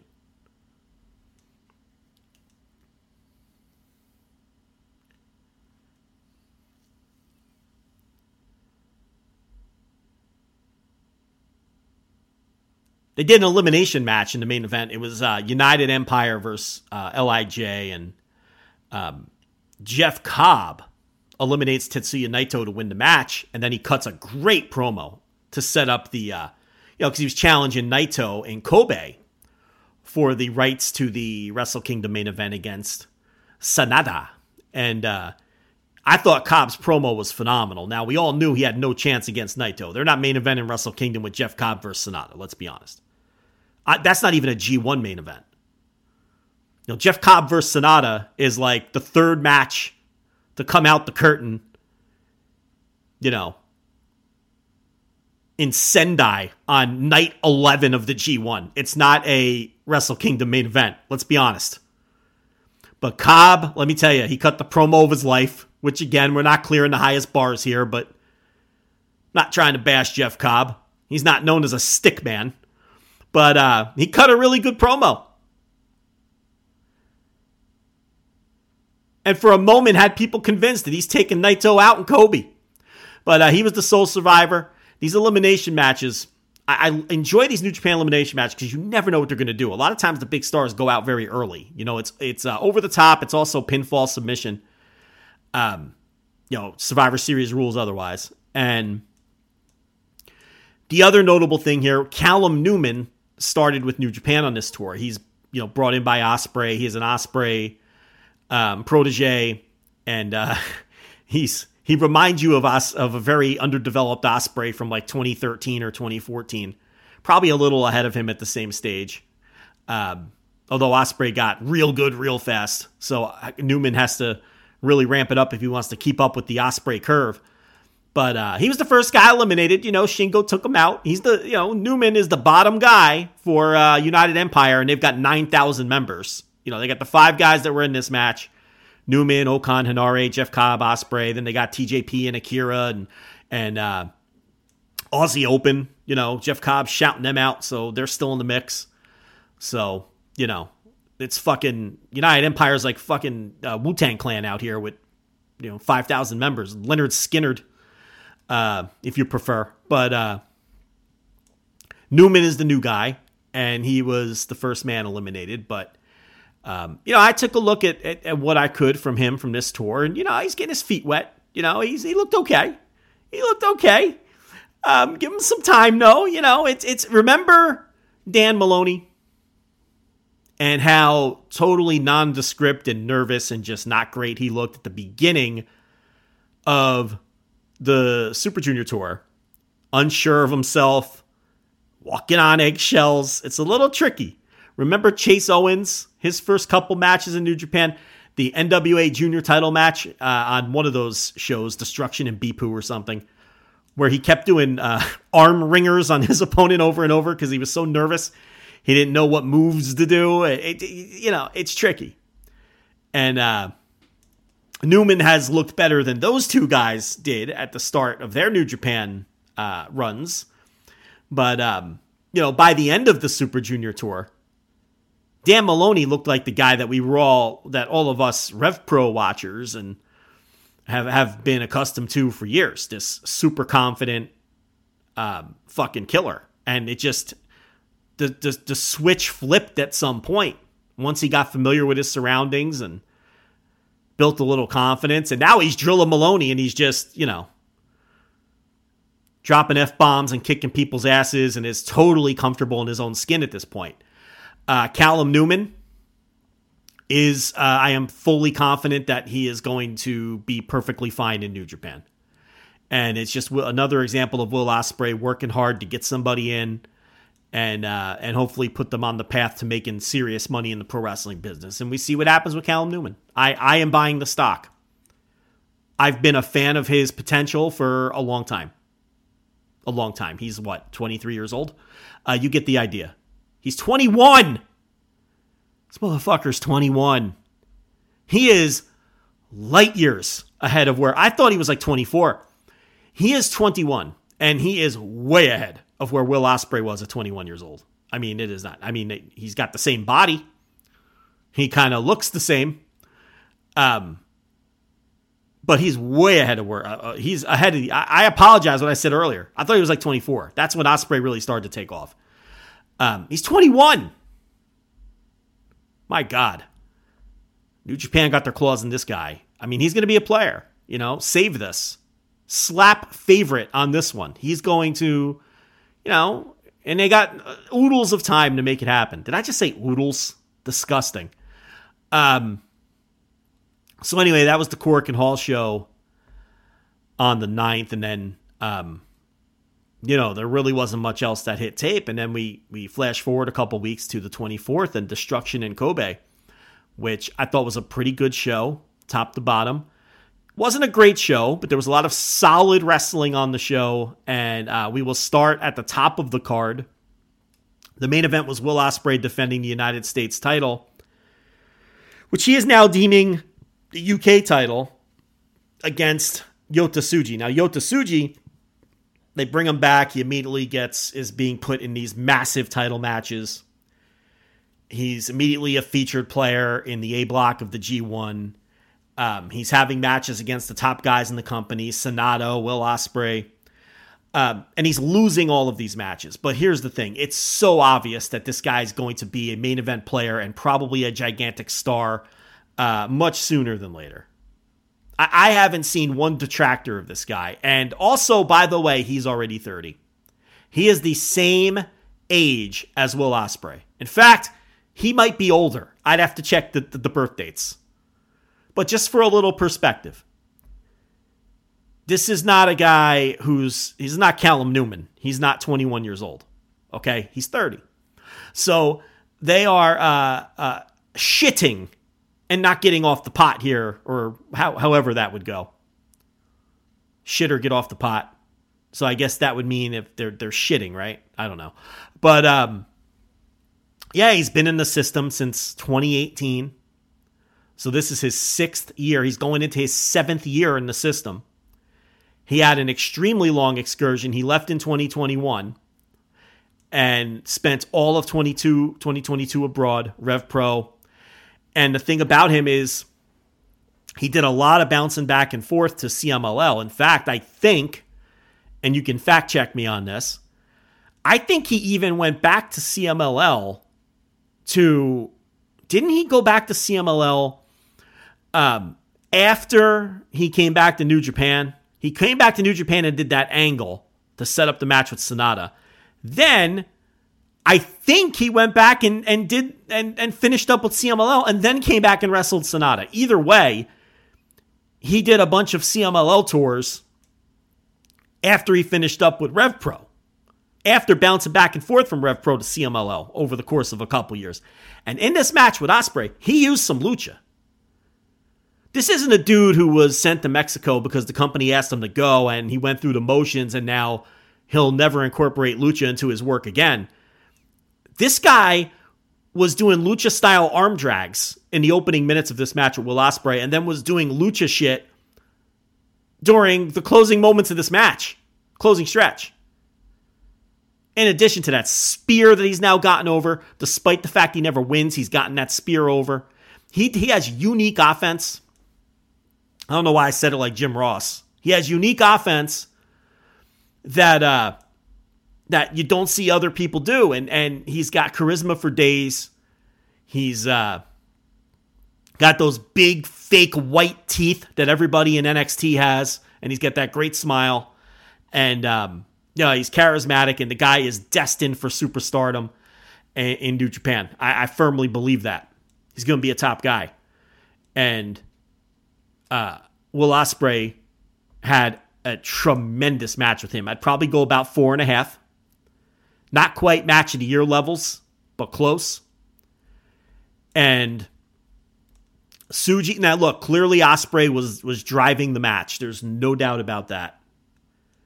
You know, if you're watching closely, if you know what you're watching, he was driving that match. But you know, a lot of cool shit. Like you know, they're up on the top turnbuckle, and then you know, Tsuji's gonna give him a Spanish fly, and then they they reverse it while they're up there, and then Ospreay gives him the Spanish fly. Then there was that double stomp off the top from an angle that I've never seen before that Tsuji gave Ospreay, and, and you know, I'm, I'm not gonna break down every spot in the match, but it, it was you know just a, a, more than worthy main event. I mean, Tsuji has already challenged Sanada for the IWGP title and wrestled the champion in a G1, and now he's headlined in Kobe. He's headlined in Kobe. And the show drew 4,200 fans. You know, nice crowd in Kobe by the standards of this year for New Japan. And, uh, you know, absolutely a match that you should go out of your way to see if you want to, you know. And, and they're not waiting around. You know, Tsuji's 30. So they're establishing him with the top players right now because that push is coming. You could argue it's happening already. Naito beat Cobb as we knew that he would. Good match, not a great match. I'd go about three and a half. Um, good match, though. Good match. And Naito at this stage with the knees and everything else, you know, look, I wrote about it in my August um, notebook roundup where Naito was my wrestler of the month because nobody has been better in the big tour closing G1 matches historically than Tetsuya Naito. He's number one. He might not be the guy who, you know, when you're in Sendai or you're on some random tour stop on the G1 and he's wrestling a semi main event against some guy who's going to finish with four points.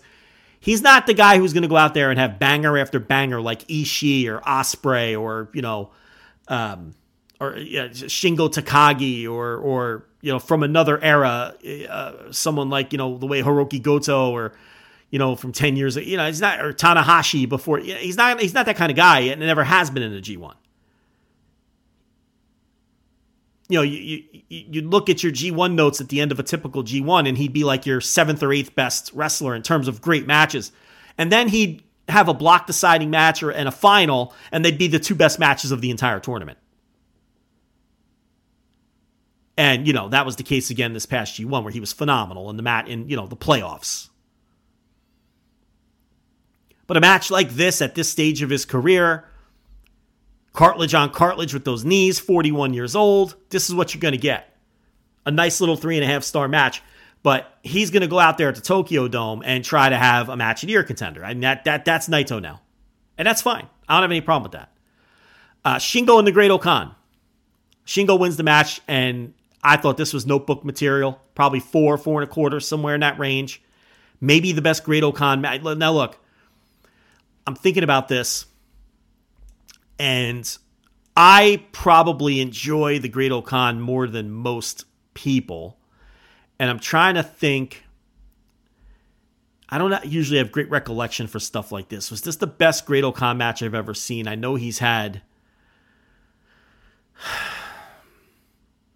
just singles matches. You know, he had. Didn't he have a really great G1 match with Will Ospreay? This might be the best Great O-Khan match I've ever seen. And I enjoy his work more than most. I'd have to look back in my notes. I'm probably forgetting stuff. Um, but yeah, you know, and Shingo's a guy who, when he's given an opportunity to be in a big singles match in New Japan, he always delivers. So Shingo wins that one. Tag title match. Bishamon defeats TMDK. Hiroki Goto, I think, got injured at some point on the tour. Or maybe in this match. Is he still injured? Let me double check that. Um, what am I looking at here? Goto. Oh, okay, here we go. So let's see if Goto is working these Korakuen Hall shows coming up the same day as the uh, Wrestle Dream. Those would be on uh, the 30th and the 1st. Do we have Goto on these shows?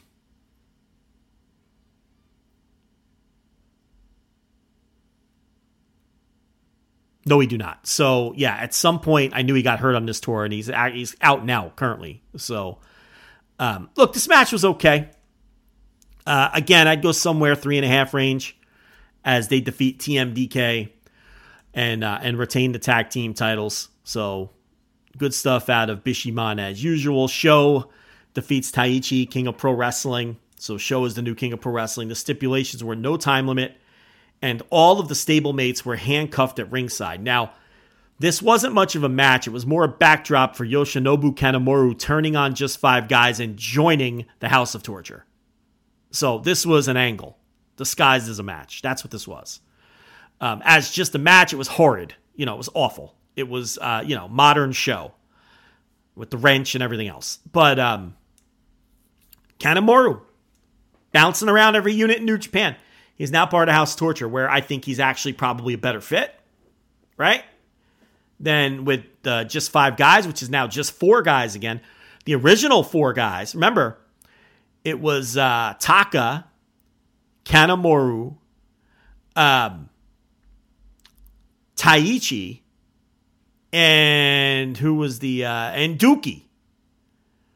Then Sanada joined. It became just five guys. Now Kanemaru's out, and they're just four guys again, but not the original four guys because it's Sanada instead of Kanemaru.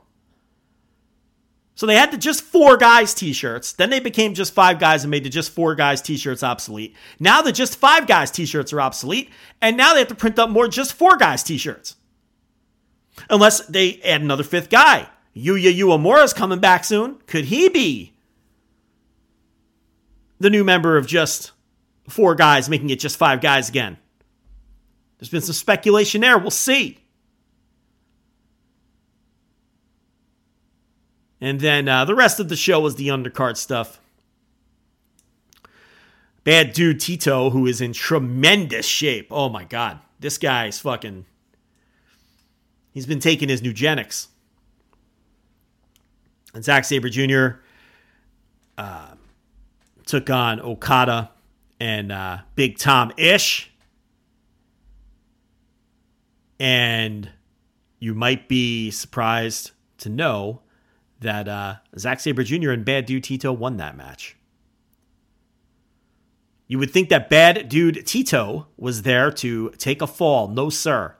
Uh, Yo and Lio Rush you know, they're keeping Zack strong, is what it is, because, you know, he did, they made it official. I kind of blew that off, but um, he came out and challenged Ospreay for the U.S. title at the Copper Box, Royal Quest 3, or whatever number that's on. I think it's 3.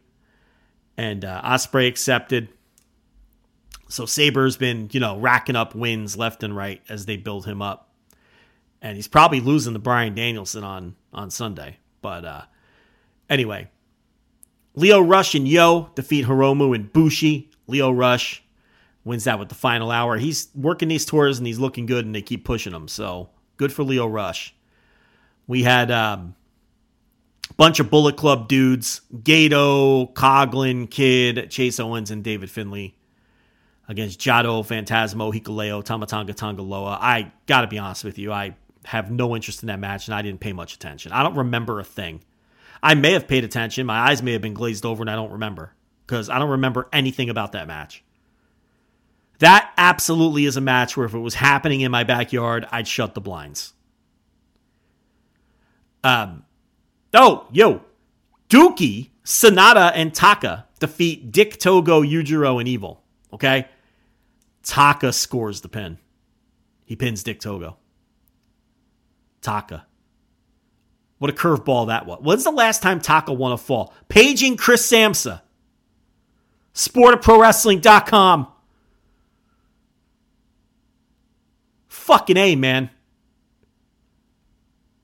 Guy gets more plugs from Kevin Kelly. Kevin, throw us a bone, my man. I know I'm not the one sending you the notes. Um, when's the last time Taka won a fall? He always he's, he always loses. So again, I like that they did this. You know, it felt different. And we talked about him earlier. Drilla Moloney and Clark Connors. They pick up a neat and tidy win over Tiger Mask and Kevin Knight. And um, it was Drilla Moloney with the full clip. He beat Tiger Mask, not Kevin Knight. Uh, which, I mean, you know, honestly makes sense. Because, um, you know, Kevin Knight's a guy who they are uh, pushing to uh, to some degree, and he's getting a title shot on the on the destruction in Ryogoku with Kushida against the aforementioned Drilla Moloney and Clark Connor. So Tiger Mask ate the fall there. So as we look at the show in Ryogoku, Kukagan, or Kugakan, or however you pronounce that, here's how I pronounce it Sumo Hall. Can't mess that up. That'll be on the 9th so a little early to preview that. Guess we could have done uh, did it next week, but I was talking about this tour today, so I'm doing it now. What are you gonna do about it? What you got to say about that, Creech? Um, Okada, Tanahashi, and Ishii defend against the Motor City Mach- Machine Guns and Josh Alexander. This is exactly what I'm talking about earlier. This is the kind of cool, off the wall shit that I want to see with these titles singles match. If this were a Gabe Sapolsky show, this would be grudge match or special challenge match. Let's go with that. Special challenge match. Tanga Loa takes on Chase Owens. And I know you're all super excited about that one. Cannot wait. Champing at the bit for Tanga Loa versus Chase Owens. We already mentioned the War Dogs Clark Connors and Drilla Moloney against Kevin Knight and Kushida for the junior tag titles. Kushida's never even in Japan. I don't know what the deal is with him. He's almost back because they feel bad for him or something. Um, so I don't I don't feel like this will be a title change, but who the fuck knows? I, yeah, it, it, who knows with those titles? But I feel like Connors and Moloney should win the match. Lij United Empire eight man, typical None of these dudes have a big match for this show, so they're all going up against each other. Naito, Yota Tsuji, Shingo, and Bushi against Callum Newman, the Great-O-Khan, Henare, and Jeff Cobb. Interested? I, I mean, I, I assume there's a, there's a chance that Callum Newman eats another pin here, like he was the first guy out of the elimination match. But I'm going to keep an eye on him. I want to see how he does at the end of this long tour. Um, the the six man Tag Team Best of Seven series. We're on match seven, as they've been doing these things all tour long. We talked about earlier. So Wato, Aminu, and Nagata against Despi, Minoru Suzuki, and uh, and and Ren Narita. Now, if you want to know what's going on in terms of uh, this is the final match of the series, so let me get you caught up on how that has been going. So we've got. Pull this up. What would be the best way to do this? Um, or is this match number? This isn't. Is this match number seven? Let me check the New Japan site. The on air lack of preparation that you are accustomed to with this fine program that you're listening to. It is the uh, best of seven series final, according to the New Japan website. But is there something I'm not understanding about this? Um, because I I'm only seeing results for like three matches. I don't know. I don't care. They're having another match at uh in their best of seven series that uh, that is finishing, even though it, this is only match number four for some reason. So I'm sure the Swink or uh, is going to correct me and and explain to me what the hell is going on here because I don't I don't know what's going on. I'm perplexed and confused. Um what else is on this fucking show? Oh, the other uh, War Dogs, Coughlin and Kidd, defend the other set of tag team titles, New Japan Strong Open Weight Tag Team title defense against uh, El Phantasmo and Hikuleo. Then we have a three way for the junior title. Hiromu defends against Speedball, Mike Bailey, and Lio Rush. And uh, look, that has a chance to be pretty great, right? And then a never open weight title match. David Finlay, yes, he's still that title holder he defends against Tama Tonga. Will that feud ever fucking end? Does the world really need these two guys to continue having matches?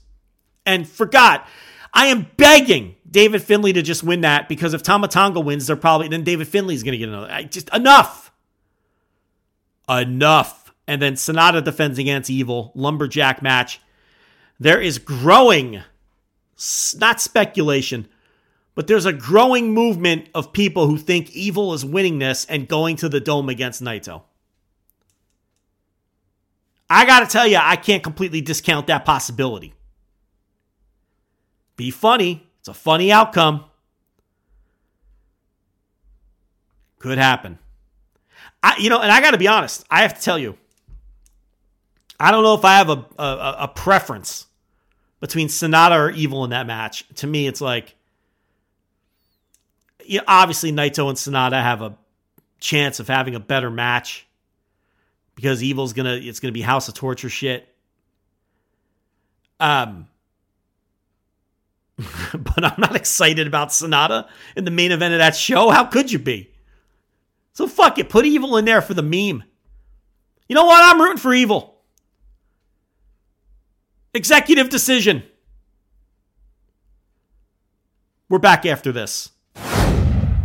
All right, we got a few more topics to get to before we wrap up the show. We're going to preview the NXT No Mercy show on Saturday, and then we're going to talk about a couple of the WWE releases that were made after we published the podcast last week. That would be Ikemen Jiro and Matt Riddle. And then we also have to talk about the career of Bart Sawyer, who passed away uh, he didn't pass away last week, like I said earlier. He died on when did Bart Sawyer pass away? He passed away on September 12th. So a couple of weeks ago, Bart Sawyer passed away at the age of 57, and we will talk about his career first.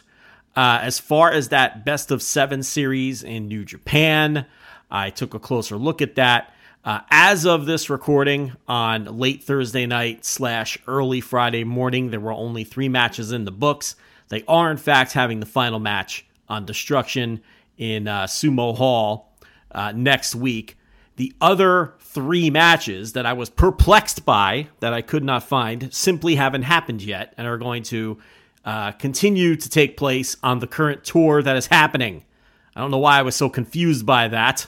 But uh, while I took my little break there, I looked that up and got that all straightened out. So uh, with the one draw that they have already done, uh, you would think that the seventh, there's got to be another draw in there, right? Um, I don't, uh, I'm not sure what the other results have been on the other three matches, but uh, you would think that they're going to ensure that the final match is uh, dramatic with a tie to ensure that uh, you know we get the tie-breaking match in the seventh match at, at, on the final match of the tour in Sumo Hall. So the first match, they did in fact have the 30-minute draw on the Blue Justice show. Then in Fukuoka, Strong Style won match number two, and then match number three, which was uh, not taped, did not air on New Japan World in Nagoya. The uh, Wato Nagata Shota, Shota Umino team won. So right now, it is 1 1 going into match number four. So uh, I guess they would have to have, if there's three matches left, one more draw in there somewhere to have these guys, to have these two sides going into the final at two matches apiece. Or I guess what they could do is have uh, one team be up three matches to two and have the have one team in a position to clinch it up and win four, two, and one over the other, or have the other team come back and tie it at three and then have the series end in a tie. But I think that's less likely. Um, so one of these next three matches coming up, I suspect they'll do another draw and uh, and then you know have the deciding match in Sumo Hall. At any rate, Let's move on to NXT. You know how much I love NXT.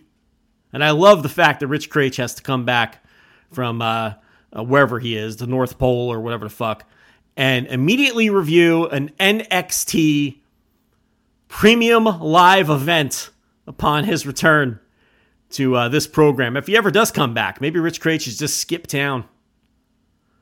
Maybe he has just skip town, never to return. Maybe he'll stay in, in the Netherlands or wherever he's at. I, I keep thinking it's the Netherlands. He's in Norway. They both start with N. I think they're in the same time zone. Um, two wildly different cultures, I would think. So I'm probably offending every single Norwegian and Dutch person listening to the show. If Alistair Overeem is listening right now, I apologize, sir. Um, all right, let's talk about this NXT No Mercy. So, I am a complete psychopath. In between the last segment that I recorded and this segment of the show, I watched five weeks worth of NXT. Five weeks. Five one month and one week to prepare for this review that I'm probably going to blow through in 12 minutes. That's kind of dedication you get around here. Listen, I work hard. I have to say, the last five weeks of NXT weren't nearly as bad as um, NXT is typically. Now, to be fair, I did fast forward through some of the matches with who I know are horrible wrestlers. I fast forwarded through a lot of the pre tape segments. So, really, when you're only watching the best stuff, it's amazing how much better these shows come across. But uh, at any rate, I am prepared to prepare you for a NXT PLE that I suspect the vast majority of you will never watch anyway. That's what we do around here at 4:16 a.m. Pre-show match that Rich will not watch. Blair Davenport will take on Kelani Jordan. Next up, British round rules for the Heritage Cup. You know, I wrote about Noam Dar's Heritage Cup match against Nathan Frazer in my August notebook roundup. I think the Heritage Cup stuff is the best stuff on NXT.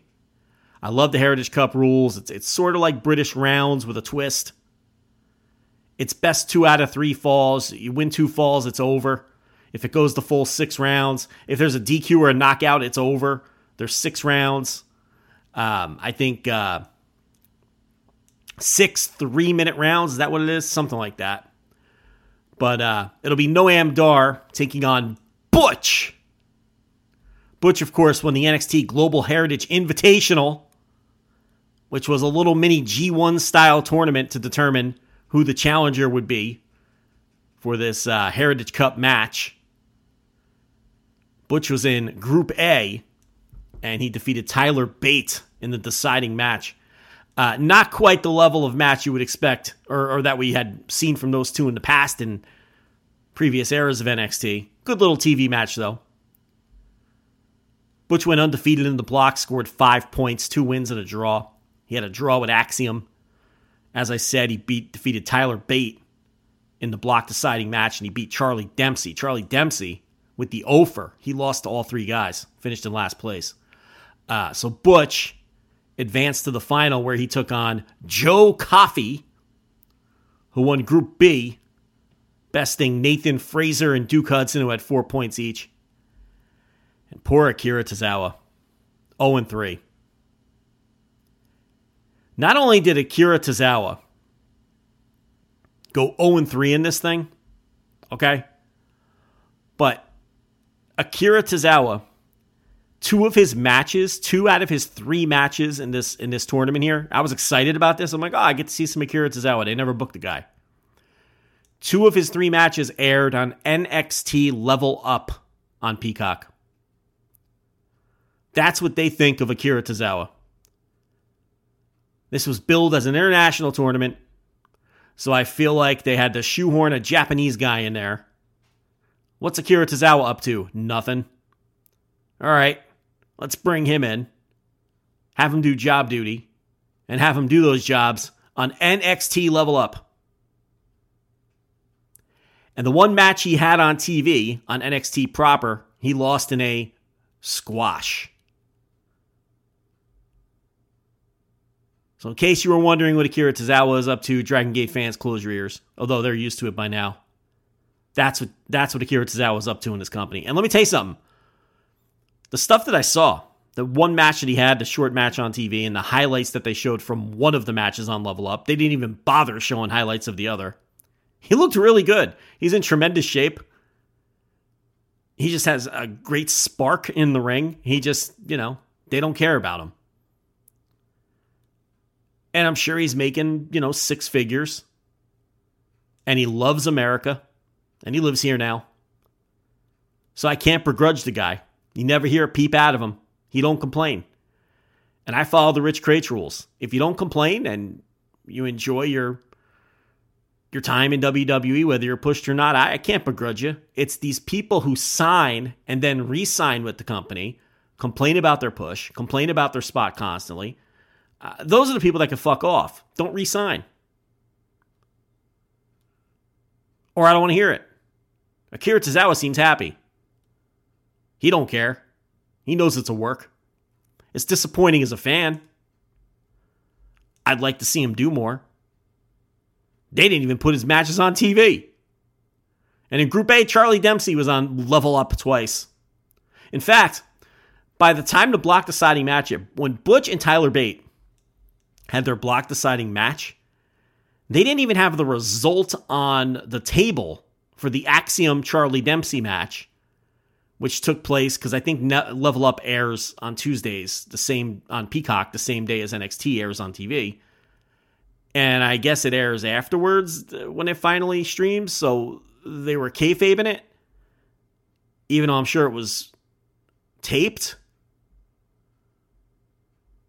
I'd probably have to double check that. I don't care enough to do it right now. My point here is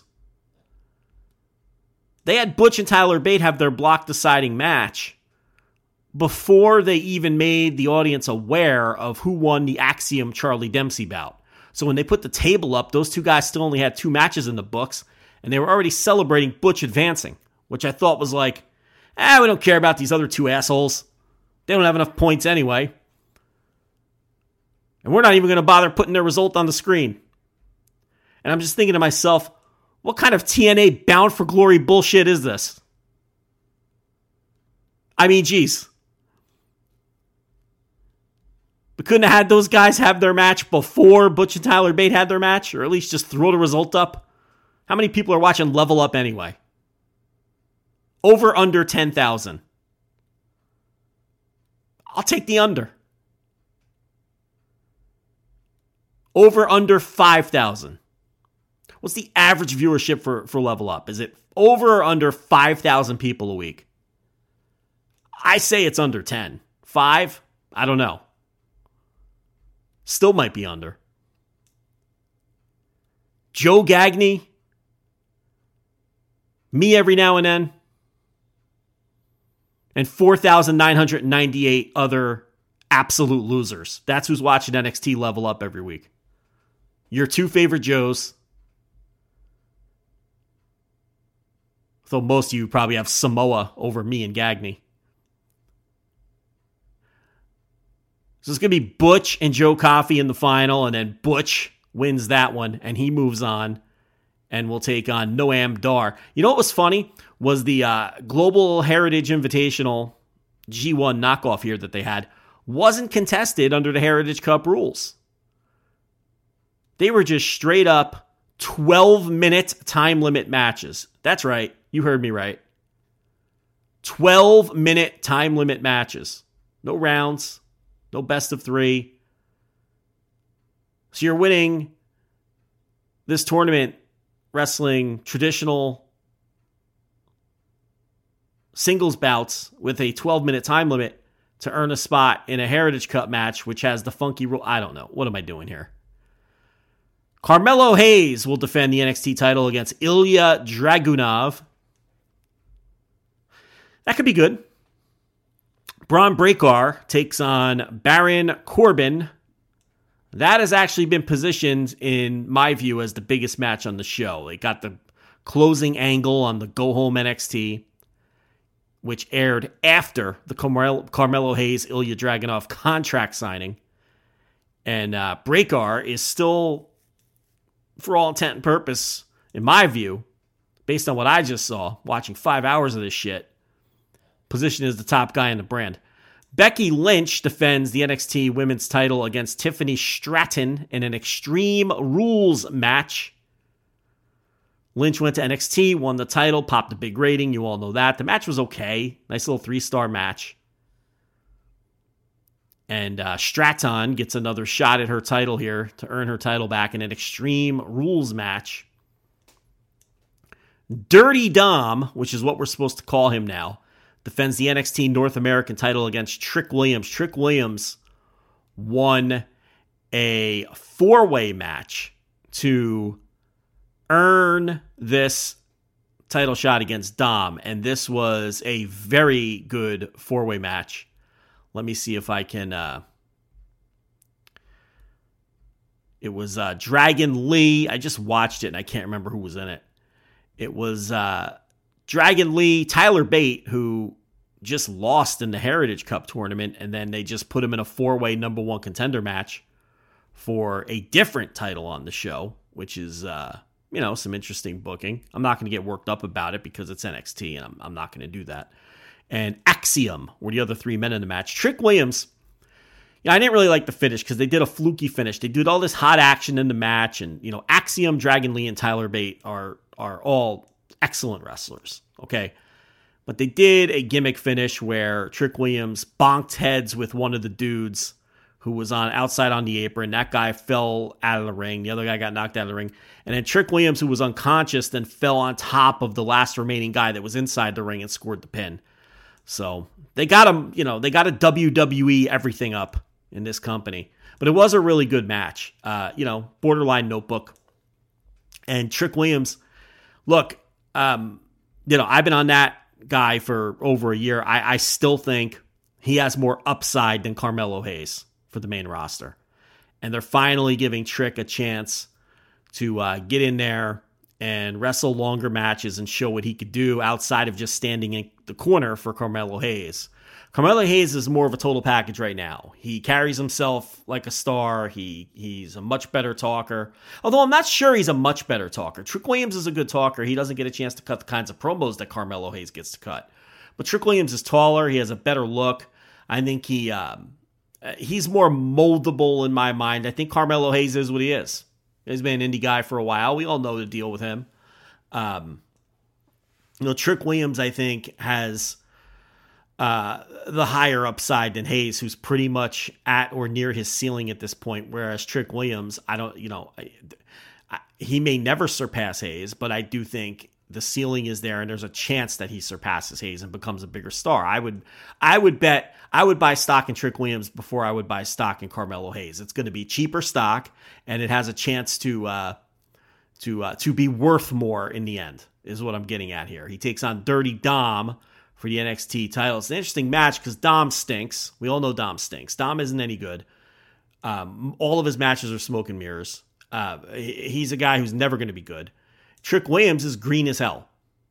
So I'm sure it's going to be a lot of smoke and mirrors. They're going to muck it up, but it has a chance to fall apart. So it's going to be an interesting match to watch from that standpoint. By the way, Dragon Lee is your special guest referee. Alrighty then. Um, Mustafa Ali was involved in this storyline and then he just got fired in the middle of it. Same thing happened to Dana Brooke, who was involved, who was in the middle of a storyline on NXT on these shows I just watched, and she just disappeared. Dabba-Kato as well. You know, he did a job to Tyler Bate. Well, he wasn't really in a storyline, but I got to see his final match probably ever. Can't see him landing anywhere. And then we've got uh, The Family, which is D'Angelo and Channing Stacks, two dimes of Broken Necks Lorenzo, whatever his name is, uh, defending the tag team titles against three teams. Uh, all these teams had to earn a spot at the table over the last few weeks, and they did these terrible vignettes, these terrible pre tapes, you know, with the fake Italian, you know, the stereotypical Italian music that you would hear in the worst Italian restaurant in your town, and Tony D'Angelo doing his awful Saturday Night Live mobster impression. And the other teams are the Creed brothers, Humberto Carrillo and Angel Garza and Out the Mud. That's right. The name of the team is Out the Mud. Lucian Price and Bronco Nima. Two big guys. I watched them beat uh, Hank Waller and Tank, whatever the fuck his name is. What's the Tank guy's name? Let me see if I can find that. Tank Ledger. They're doing a Hank and Tank tag team. They're like hillbillies that wear cutoffs. It's going nowhere. I feel bad for them. They probably think they're going somewhere. They're going nowhere under that gimmick. Out the Mud won the match though and moves on. They're managed by Scrypts. Scrypts. That's Reggie or Reginald for those of you who remember him from the main roster. The uh, acrobatic fella who then was a masked wrestler in NXT called Scrypts. Doesn't wear the mask anymore. He's basically just Reggie, but he's still called Scrypts, and he manages Out the Mud. I don't know what any of that means, but uh, they are part of this four way for the tag team titles. So that is your NXT No Mercy premium live event that I'm sure all of you will be forking over your $14.99 a month or whatever for the Peacock to uh, make sure you don't miss that one. All right, sticking with WWE, we had two more cuts that we have to discuss. Jiro, Ikemen Jiro Kuroshio was cut. Can you believe he was with WWE for three years? Three years. Crazy. Now, they hadn't been using him.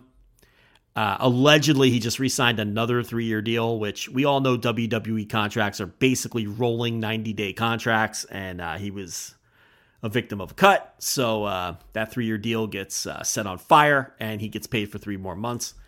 Uh, basically, he hasn't been on TV since last year. He was a regular, semi regular, I can't even call him a regular. Lately, he's been on Level Up after not being on TV for about six or seven months.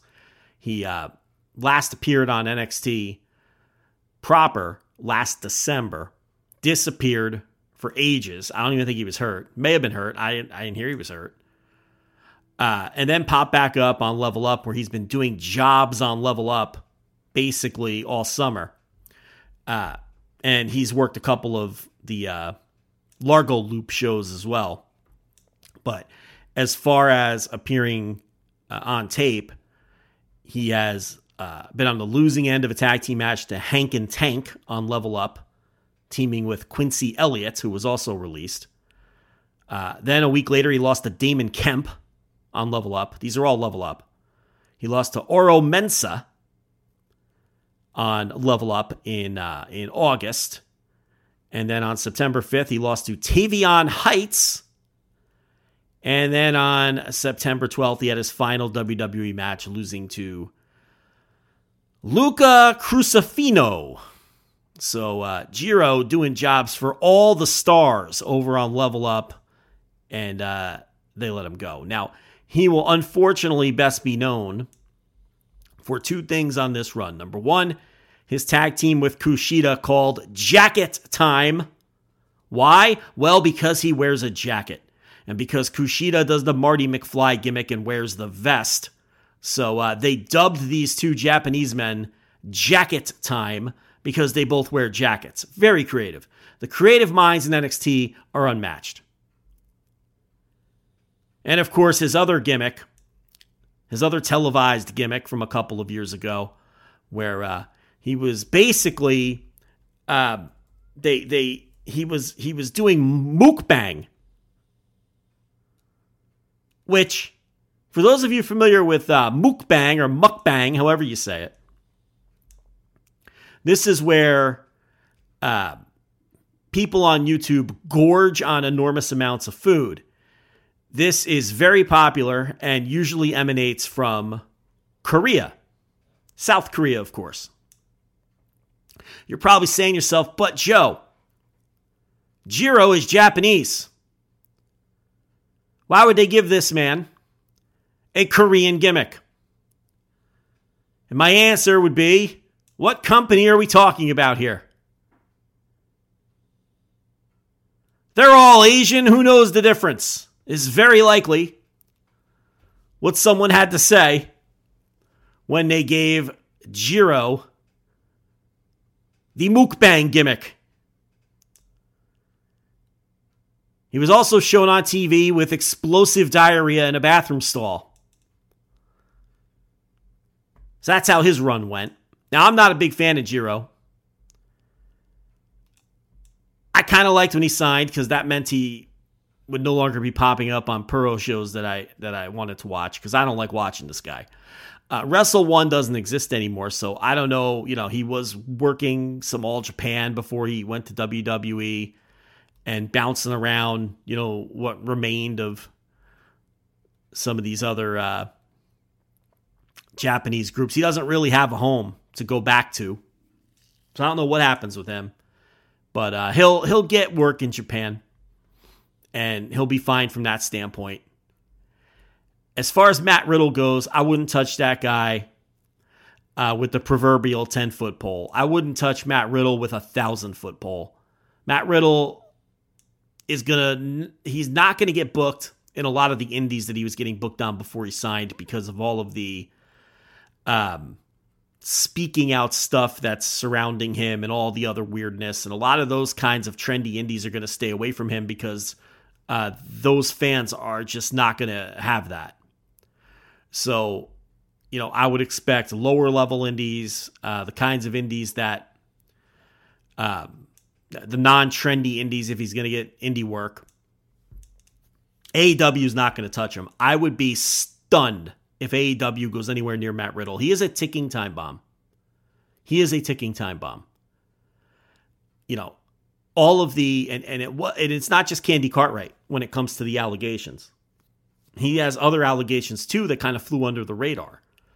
So, and then there's a lot of other weirdness surrounding him. Whatever happened at the airport a couple weeks ago, a lot of the dark Twitter rumors, most of which I'm not even privy to, but I could put two and two together. There's you know, there's always been, you know, stuff's out there if you want to look into it. And he's just a guy who uh he's someone that I wouldn't go anywhere near. He's just a ticking time bomb. He's a PR disaster waiting to happen or potentially worse. So um I would be stunned if AEW goes anywhere near Matt Riddle, despite the fact that he's enormously talented. Now, New Japan was interested in Matt Riddle. right before he signed with WWE. In fact, he was booked for a tour. I think he was going to team with Jeff Cobb in a World Tag League. I mean, I think he was booked, as I recall it.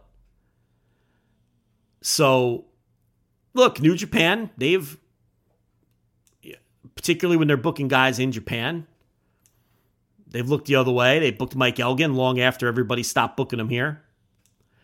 Uh, Rocky has attempted to book and has booked people for New Japan Strong.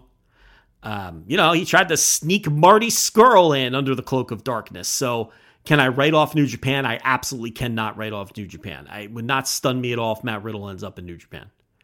And, you know, I'm sure for if he can keep his nose clean, literally and figuratively, and um, you know, and, and stay out of trouble, I'm sure he'll have great matches in New Japan if that's the case. So that wouldn't surprise me at all.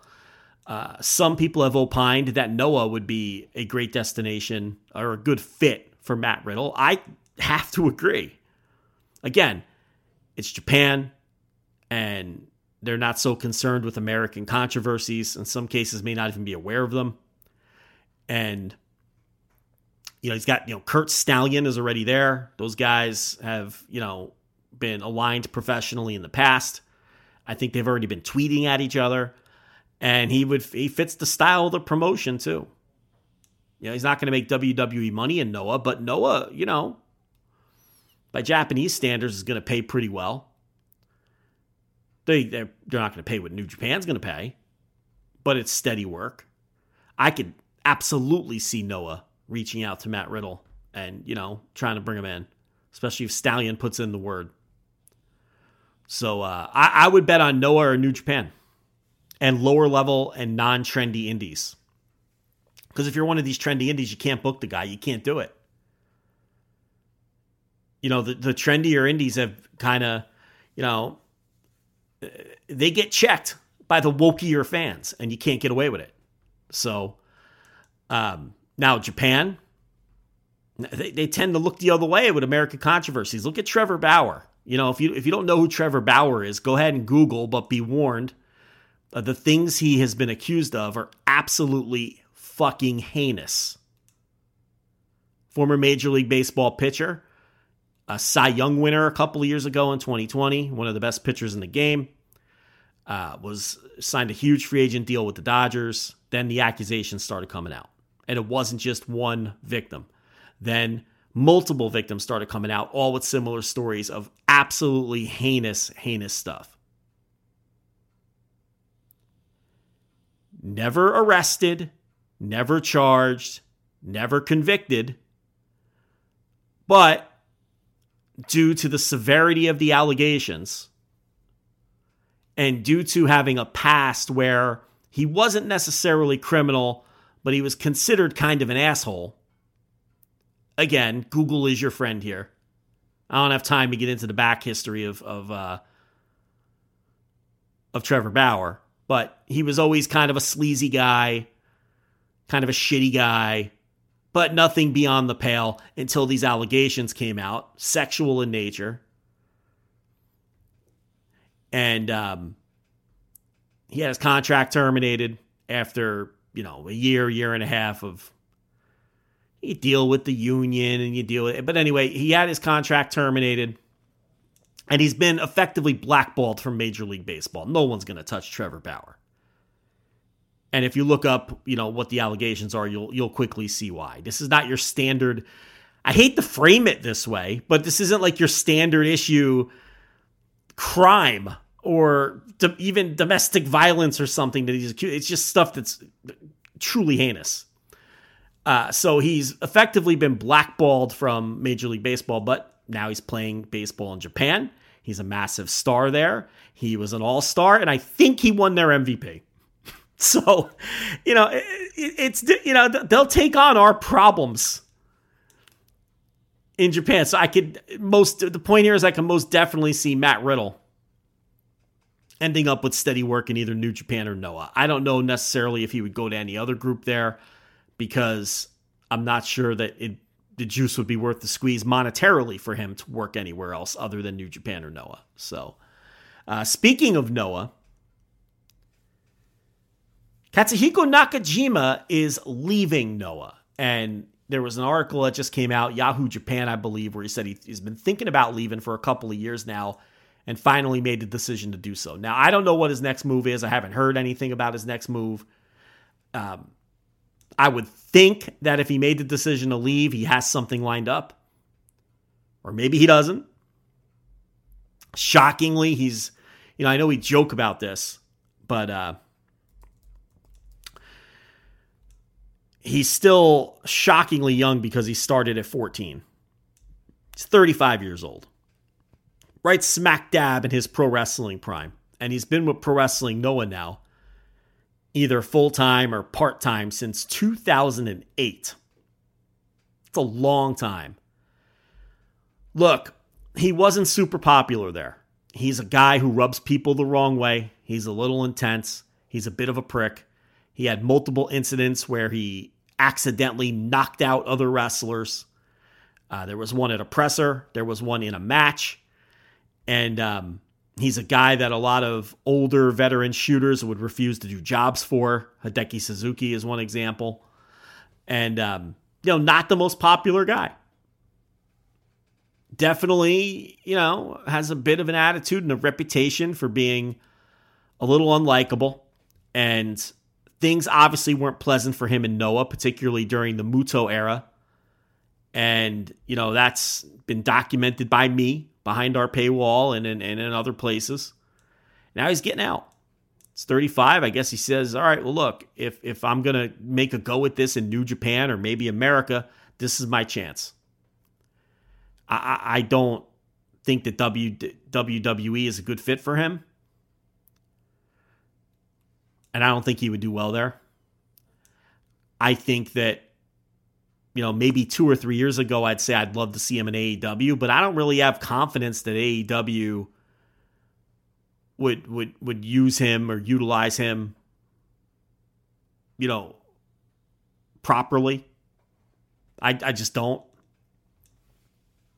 Whereas a few years ago, when I had more faith in AEW before, you know, it, it's I don't want to do a whole Tony thing, but I just I don't know. I just don't feel like you know, I, I, ideally I'd like to see him end up in New Japan. I think that's a perfect fit. You know, and I, I don't know the political I'd have to think a little deeper. Who are his enemies there? Who are his allies? Um, you know, it's uh, Kensuke Sasaki. Who is he? Does he have allies in the office there to put in a word? You know, I, I don't know. You know, they've obviously used Nakajima before sporadically. I mean, you go back to um, what year was that G1? 2016? I think it was 2016. And obviously, he has worked some of the joint shows over the last couple of years. And you go back further than that, you know, um, uh, some of the other joint shows and all together nows and things like that in in the previous decade you know, and so they, they they they're not opposed to using them in spots. Would they hire him? I don't know. I don't know where else he thinks he's going to go. Is he going to go to All Japan? That I mean, that's possible too. All Japan, you know, don't look now. They're not very far behind Noah in terms of attendance and things like that.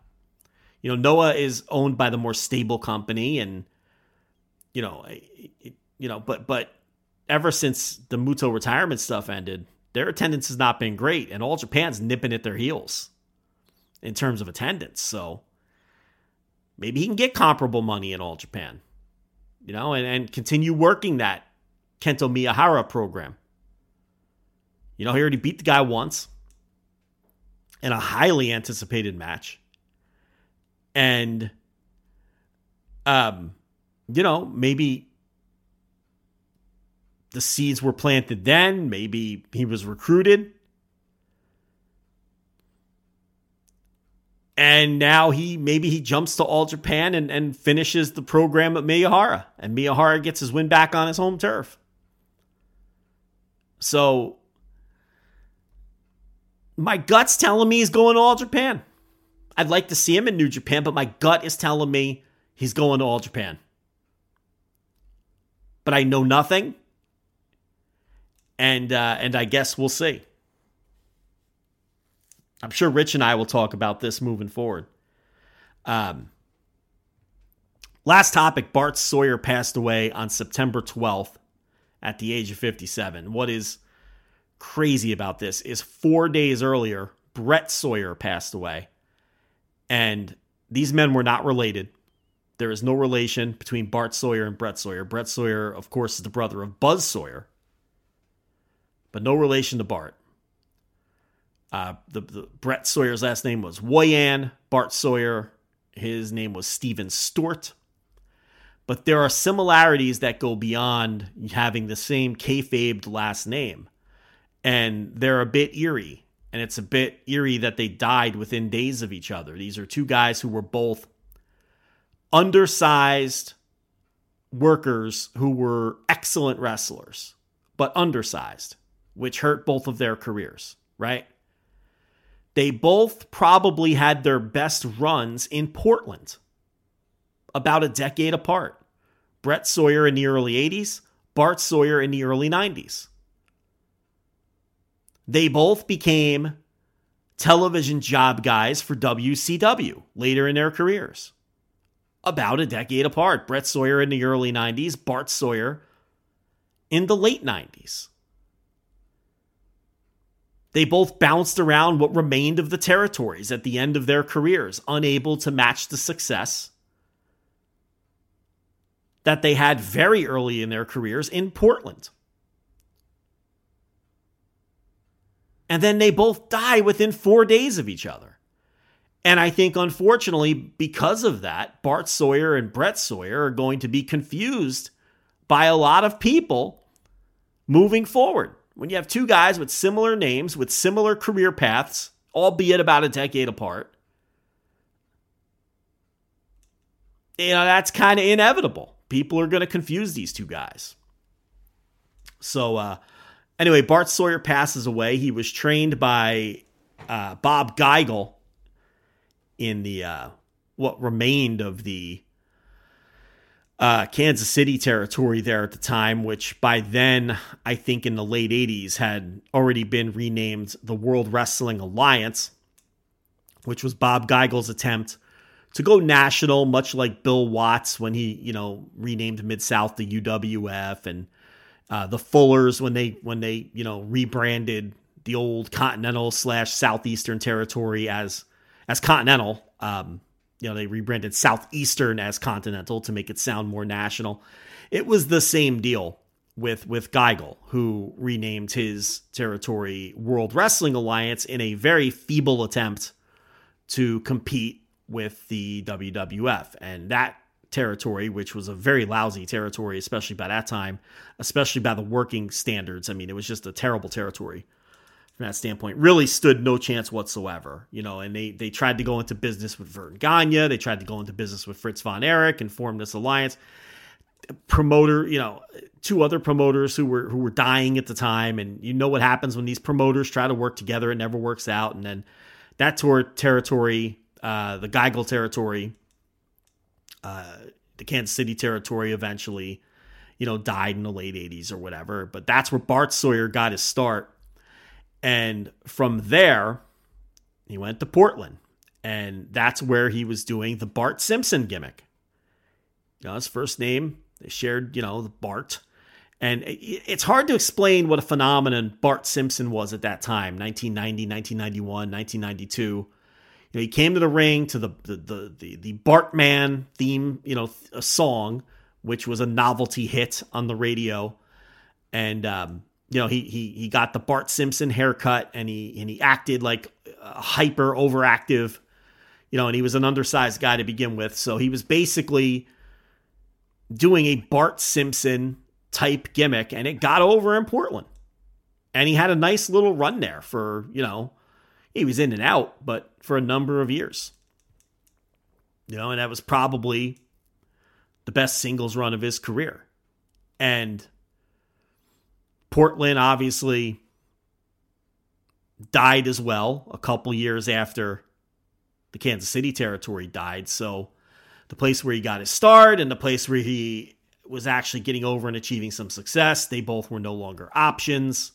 He eventually ends up in Memphis in 1996. And this is where he was the first tag team partner of Dwayne Johnson, who was sent to Memphis by the WWF to, uh, you know, get some seasoning. And they paired Dwayne Johnson up with Bart Sawyer in a tag team. And it was Flex Kavana, which was Dwayne Johnson's gimmick and name in Memphis. Teaming with Bart Sawyer, they won the USWA tag team titles twice. They won it in a tournament final in uh, the Mid South Coliseum. They won a tournament to win the vacant titles. Uh, they then traded the titles with Bill Dundee and Jerry Lawler. So they had Dwayne Johnson working with Dundee and Lawler. And uh, Johnson eventually Johnson was only there for the summer. He was only with he was only in Memphis for a couple of months in the summer before WWF brought him back to debut him at the Survivor Series that year as as Rocky Maivia. And uh, he essentially he teamed with Bart Sawyer and feuded with Jerry Lawler all the way. And he lost a loser leaves town match to Jerry Lawler at the end of his uh, Memphis run. Uh, after, along with Bart, you know, with Bart Sawyer, he won the tag team titles twice. They won them in the tournament final. They dropped them to Dundee and Lawler uh, a couple of weeks later, won them right back from Dundee and Lawler. A week after that, held them another week and lost them for good to Brickhouse Brown and Reggie B. Fine, which was the team that they beat in the tournament final, you know, a month earlier to win the titles to begin with. So uh, Bart Sawyer and Flex Kavana had two USWA tag team title reigns that totaled, I think, exactly three weeks, which sounds like nothing, but in Memphis, and I wrote about this in the match of the week because my match of the week was a uh, Bart Sawyer Flex Kavana tag match from Memphis Television against the Punisher and Tony Falk. The Punisher went on to become Bull Buchanan in WWF. Tony Falk is a longtime Memphis wrestler. But uh, that was our match of the week last week behind the paywall. And it was in the midst of, I believe, the first two week tag team title run of Flex Kavana and Bart Sawyer. So Bart Sawyer was the perfect guy to put Dwayne Johnson with as being someone who was super green because Bart Sawyer, again, was known as a steady, dependable, reliable, solid worker. So, you know, doing the Memphis Loop, teaming with him, and then working matches against Dundee and Lawler. I mean, that's as good of a crash course education you're going to get uh, as as a green pro wrestler who they're trying to rush to the WWF and put on television right away because everybody knew Dwayne Johnson was a as blue chip as it gets. I mean, Dwayne Johnson was universally regarded as one of the best prospects and easiest to project superstars in the history of wrestling. Every single pundit, every single person inside the business knew that Dwayne Johnson was going to be a huge star unless he got hit by a bus. We all, you know, everybody knew. There's not one person who was like, ah, this Dwayne Johnson, I'm not sure. No, everybody knew. So he did a couple of months in Memphis. And if you go back and watch that stuff, the promos are awful. The work, I mean, you know, The Rock was never a great worker. He was he was he was competent, at times good. You know, he knew what he could do, he knew what he couldn't do. He wasn't a bad worker either. But um yeah, the Memphis stuff is funny though. But yeah, Bart Sawyer uh, ultimately, his claim to fame is going to be as the original tag team partner of Dwayne Johnson in Memphis. And, you know, from there, as I said, he, he became a television jobber in WCW. You know, they were they were never going to push him. And then he, you know, by now it's the late 90s, and there's no Portland to fall back on. And, you know, if this sounds familiar to the Brett Sawyer obit that I did last week, it's because it is. It's eerie. It's like the same guy 10 years later in a lot of ways. And from there, he just bounced around a lot of the Tennessee, what remained of the, the territories in Tennessee, whatever, you know, whether it was the USWA or whatever, you know, Memphis incarnation was out there at the time. He worked for uh, Bert Prentice's uh, USA Wrestling out in Nashville, Tennessee, on the other side of the state, which was the Bert Prentice promotion that I, I think might, well, I don't think it's still active, but he ran that for like 20 years. Um, So he was always in and around Memphis and Nashville and Tennessee and some of, you know, because uh, those southern territories kind of outlasted all of the territory, the other territories around the country for whatever reason. You know, Memphis had multiple different incarnations. You know, you know Corey Maclin ran a version of Memphis, and um, you, you know Memphis itself. You, you, there's if if you look that stuff up, you know uh, when Law whether Lawler was involved or not, there was always something going on in Memphis in terms of wrestling. You know, um, you know uh, what was what was uh, I guess Corey Maclin's version of Memphis Wrestling. Let me look this up here. Yeah, it was called Memphis Wrestling. You know, I guess it wasn't. I was try. I thought maybe it was something more creative, but uh, yeah. But Bart Simpson, uh, Bart Simpson, but Bart Sawyer ended up there too. You know, he, he if if there was a promotion running in Memphis uh, or Nashville, he was probably a part of it in the uh, late '90s, early 2000s, working as Smart Bart Sawyer was one of his last gimmicks in wrestling. Uh, smart Bart Sawyer. Uh, he had a cup of coffee in TNA, which, of course, at that time in 2004 was running in Tennessee in Nashville. So he was a TV job guy in the early days of TNA as well. And, you know, worked uh, NWA Wild Side, which was uh, Georgia you know, he, he, he was in and out of there as well. And then he had a stroke at a young age in 2004, and that was it for him. He never wrestled again. So uh, he had the stroke, he retired, and then uh, that was it for him in, in, in pro wrestling. You know, it's crazy because last week I talked about how Brett Sawyer had this weird, I don't even know if any of it's on tape, wing tour in Japan at one point. And Bart Sawyer also did some wing tours, just like Brett Sawyer. It is spooky and scary how similar these two men are. It's just, eh, you know, it's crazy how their careers were like the same exact curve, almost exactly 10 years apart, and then they pass away four days apart. I mean, you got to be kidding me. So he had that stroke in 2004. It put him in a coma. And um, he did recover, but that was it. And then, um, you know, passed away at the age of 57 a couple of weeks ago. So, Bart Sawyer, born November 30th, 1965, died on September 12th.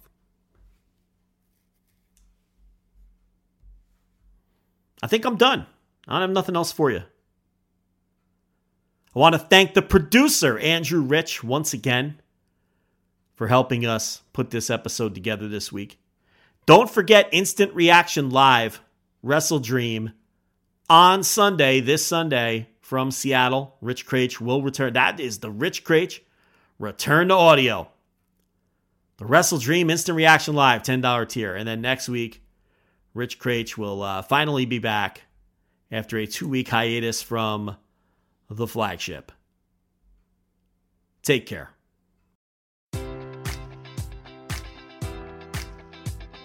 Enjoy all your favorite sports like never before at BetMGM. Sign up using code Buckeye and receive up to $1,500 back in bonus bets if you don't win your first bet. When you register with BetMGM, you'll get instant access to a variety of parlay selection features, live betting options, and the best daily promotions in the business. And with BetMGM at your fingertips, every play and every game matters more than ever. Place your money line prop, or parlay bets with the king of sportsbooks today. Sign up using code Buckeye and receive up to $1,500 back in bonus bets if you don't win your first bet.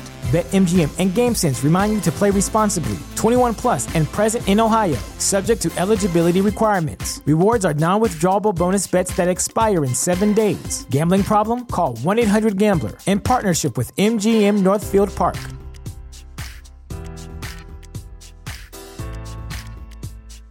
Welcome to Prime Video's Culture Rated Collection. This is the place where black is the main character, where we don't jump through hoops just to hear our voice, and can fall in love with illuminating documentaries like Giannis, The Marvelous Journey. I'm just a hard worker that's trying to survive. Enjoy the animated series, The Second Best Hospital in the Galaxy. All doctors report immediately. Where we dive into something new like the latest season of Them, The Scare, and the award winning American fiction. Welcome home, baby! Or add to the experience by buying or renting the biopic of a legend, Bob Marley, One Love. I want my music to unify people. And add on channels like Paramount Plus and Starz to bask in nostalgia with Beverly Hills Cop. This is the cleanest police car I've ever been in in my life. And BMF. You're about to take over the whole nation. Explore Prime Video's culture rated collection and enjoy old school greats and new school hits. Prime Video. Find your happy place. Restrictions apply. See Amazon.com slash Amazon Prime for details.